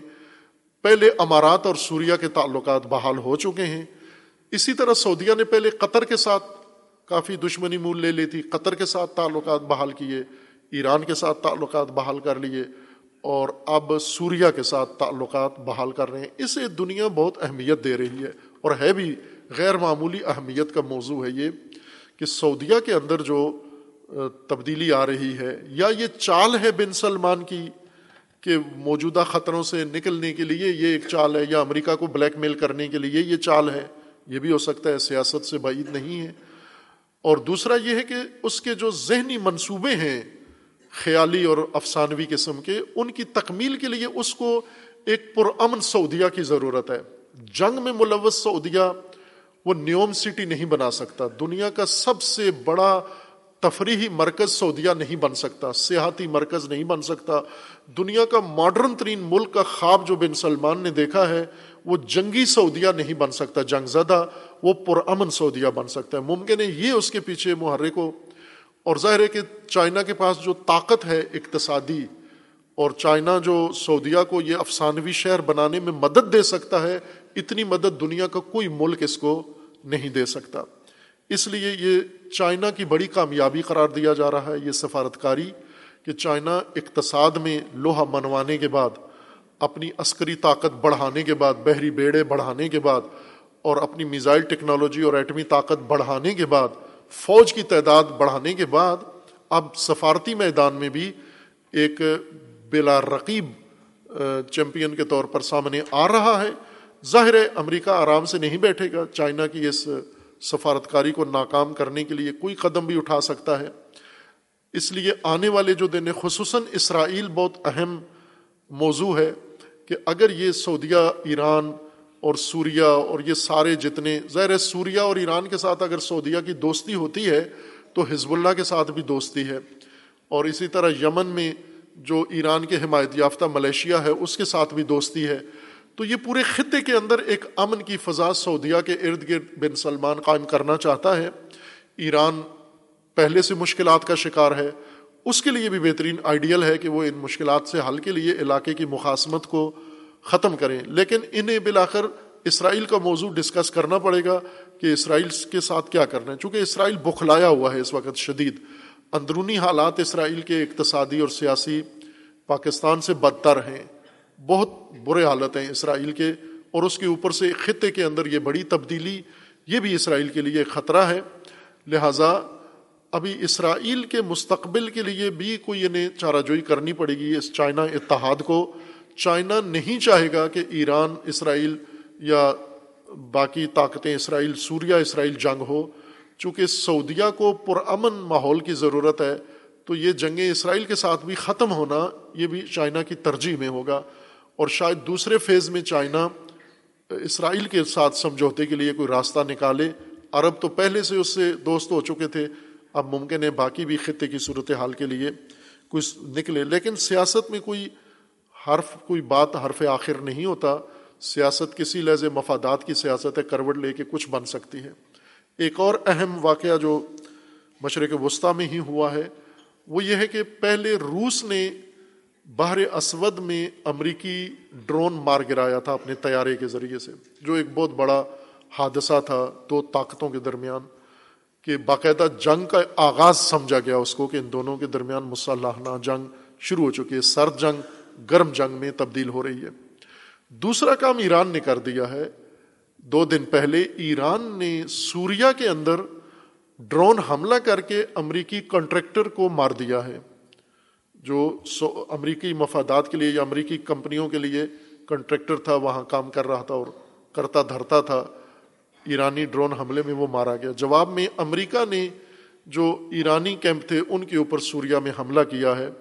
تو یہ دونوں واقع اتنے قریب وقوع پذیر ہوئے ہیں کہ ایک سوریا نے، ایک روس نے حملہ کیا ایران امریکی طیارے کے اوپر اور دوسرا ایران نے حملہ کیا امریکی کنٹریکٹر کے اوپر اور یہ دو بڑے حادثے گنے جا رہے ہیں۔ اور اس سے لگتا ہے کہ امریکہ زیادہ مشکلات کا شکار ہونے جا رہا ہے۔ خصوصاً ایران، روس، چین، یہ تو پہلے ہی آپس میں ایک پیج پہ تھے، اب سعودیہ بھی ان کے ساتھ اگر آ جاتا ہے، تو پھر امریکہ کے لیے مزید مشکلات۔ سعودیہ البتہ ایران سے لڑنے کے لیے نہیں، امریکہ سے لڑنے کے لیے تیار نہیں ہے، یہ تین متقاسم طاقتیں ہیں۔ ایران امریکہ سے لڑنے کے لیے آمادہ ہے، روس آمادہ ہے، چین آمادہ ہے، اپنے مفاد کے لیے۔ لیکن سعودیہ نہیں چاہے گا، کسی کے ساتھ بھی لڑے۔ سعودیہ بن سلمان لگتا ہے کہ یمن کی جنگ سے بھی پشیمان ہے۔ ایران سے دوستی اس بات کی علامت ہے کہ وہ پشیمان ہو گیا ہے۔ یہ میں نے بلنڈر کیا تھا، غلط کیا تھا یمن والا مسئلہ۔ لہٰذا اب یہ خطے کے جو مسائل ہیں لبنان کے، یہ بھی امید ہے کسی رائے حل تک پہنچیں گے۔ اور ایسا نہ ہو کہ یہ متحرب طاقتیں آپس کے مسائل حل کر لیں اور یمنیوں کو اسی حال پہ چھوڑ دیں اتنی قربانیوں کے بعد۔ اور لبنانیوں کو اسی طرح سے کہیں ایسا نہ ہو کہ ان سمجھوتوں کی نظر لبنان اور یمن ہو جائے، ایسا نہ ہو، کشمیر کی طرح۔ جیسے انڈیا، پاکستان آپس میں متقاسم تھے، تو بیچ میں کشمیر قربان ہو گیا، جیسے فلسطین قربان ہو گیا۔ اس طرح یمن قربان نہ ہو اور لبنان قربان نہ ہو، انہیں اللہ تعالیٰ بچائے، محفوظ رکھے اور جو ان کی کوششیں ہیں، ان کا نتیجہ نکلے انشاءاللہ اور انہیں آزادی و استقلال نصیب ہو انشاءاللہ۔ وصلی اللہ علیہ محمد علیہ طیبین طاہرین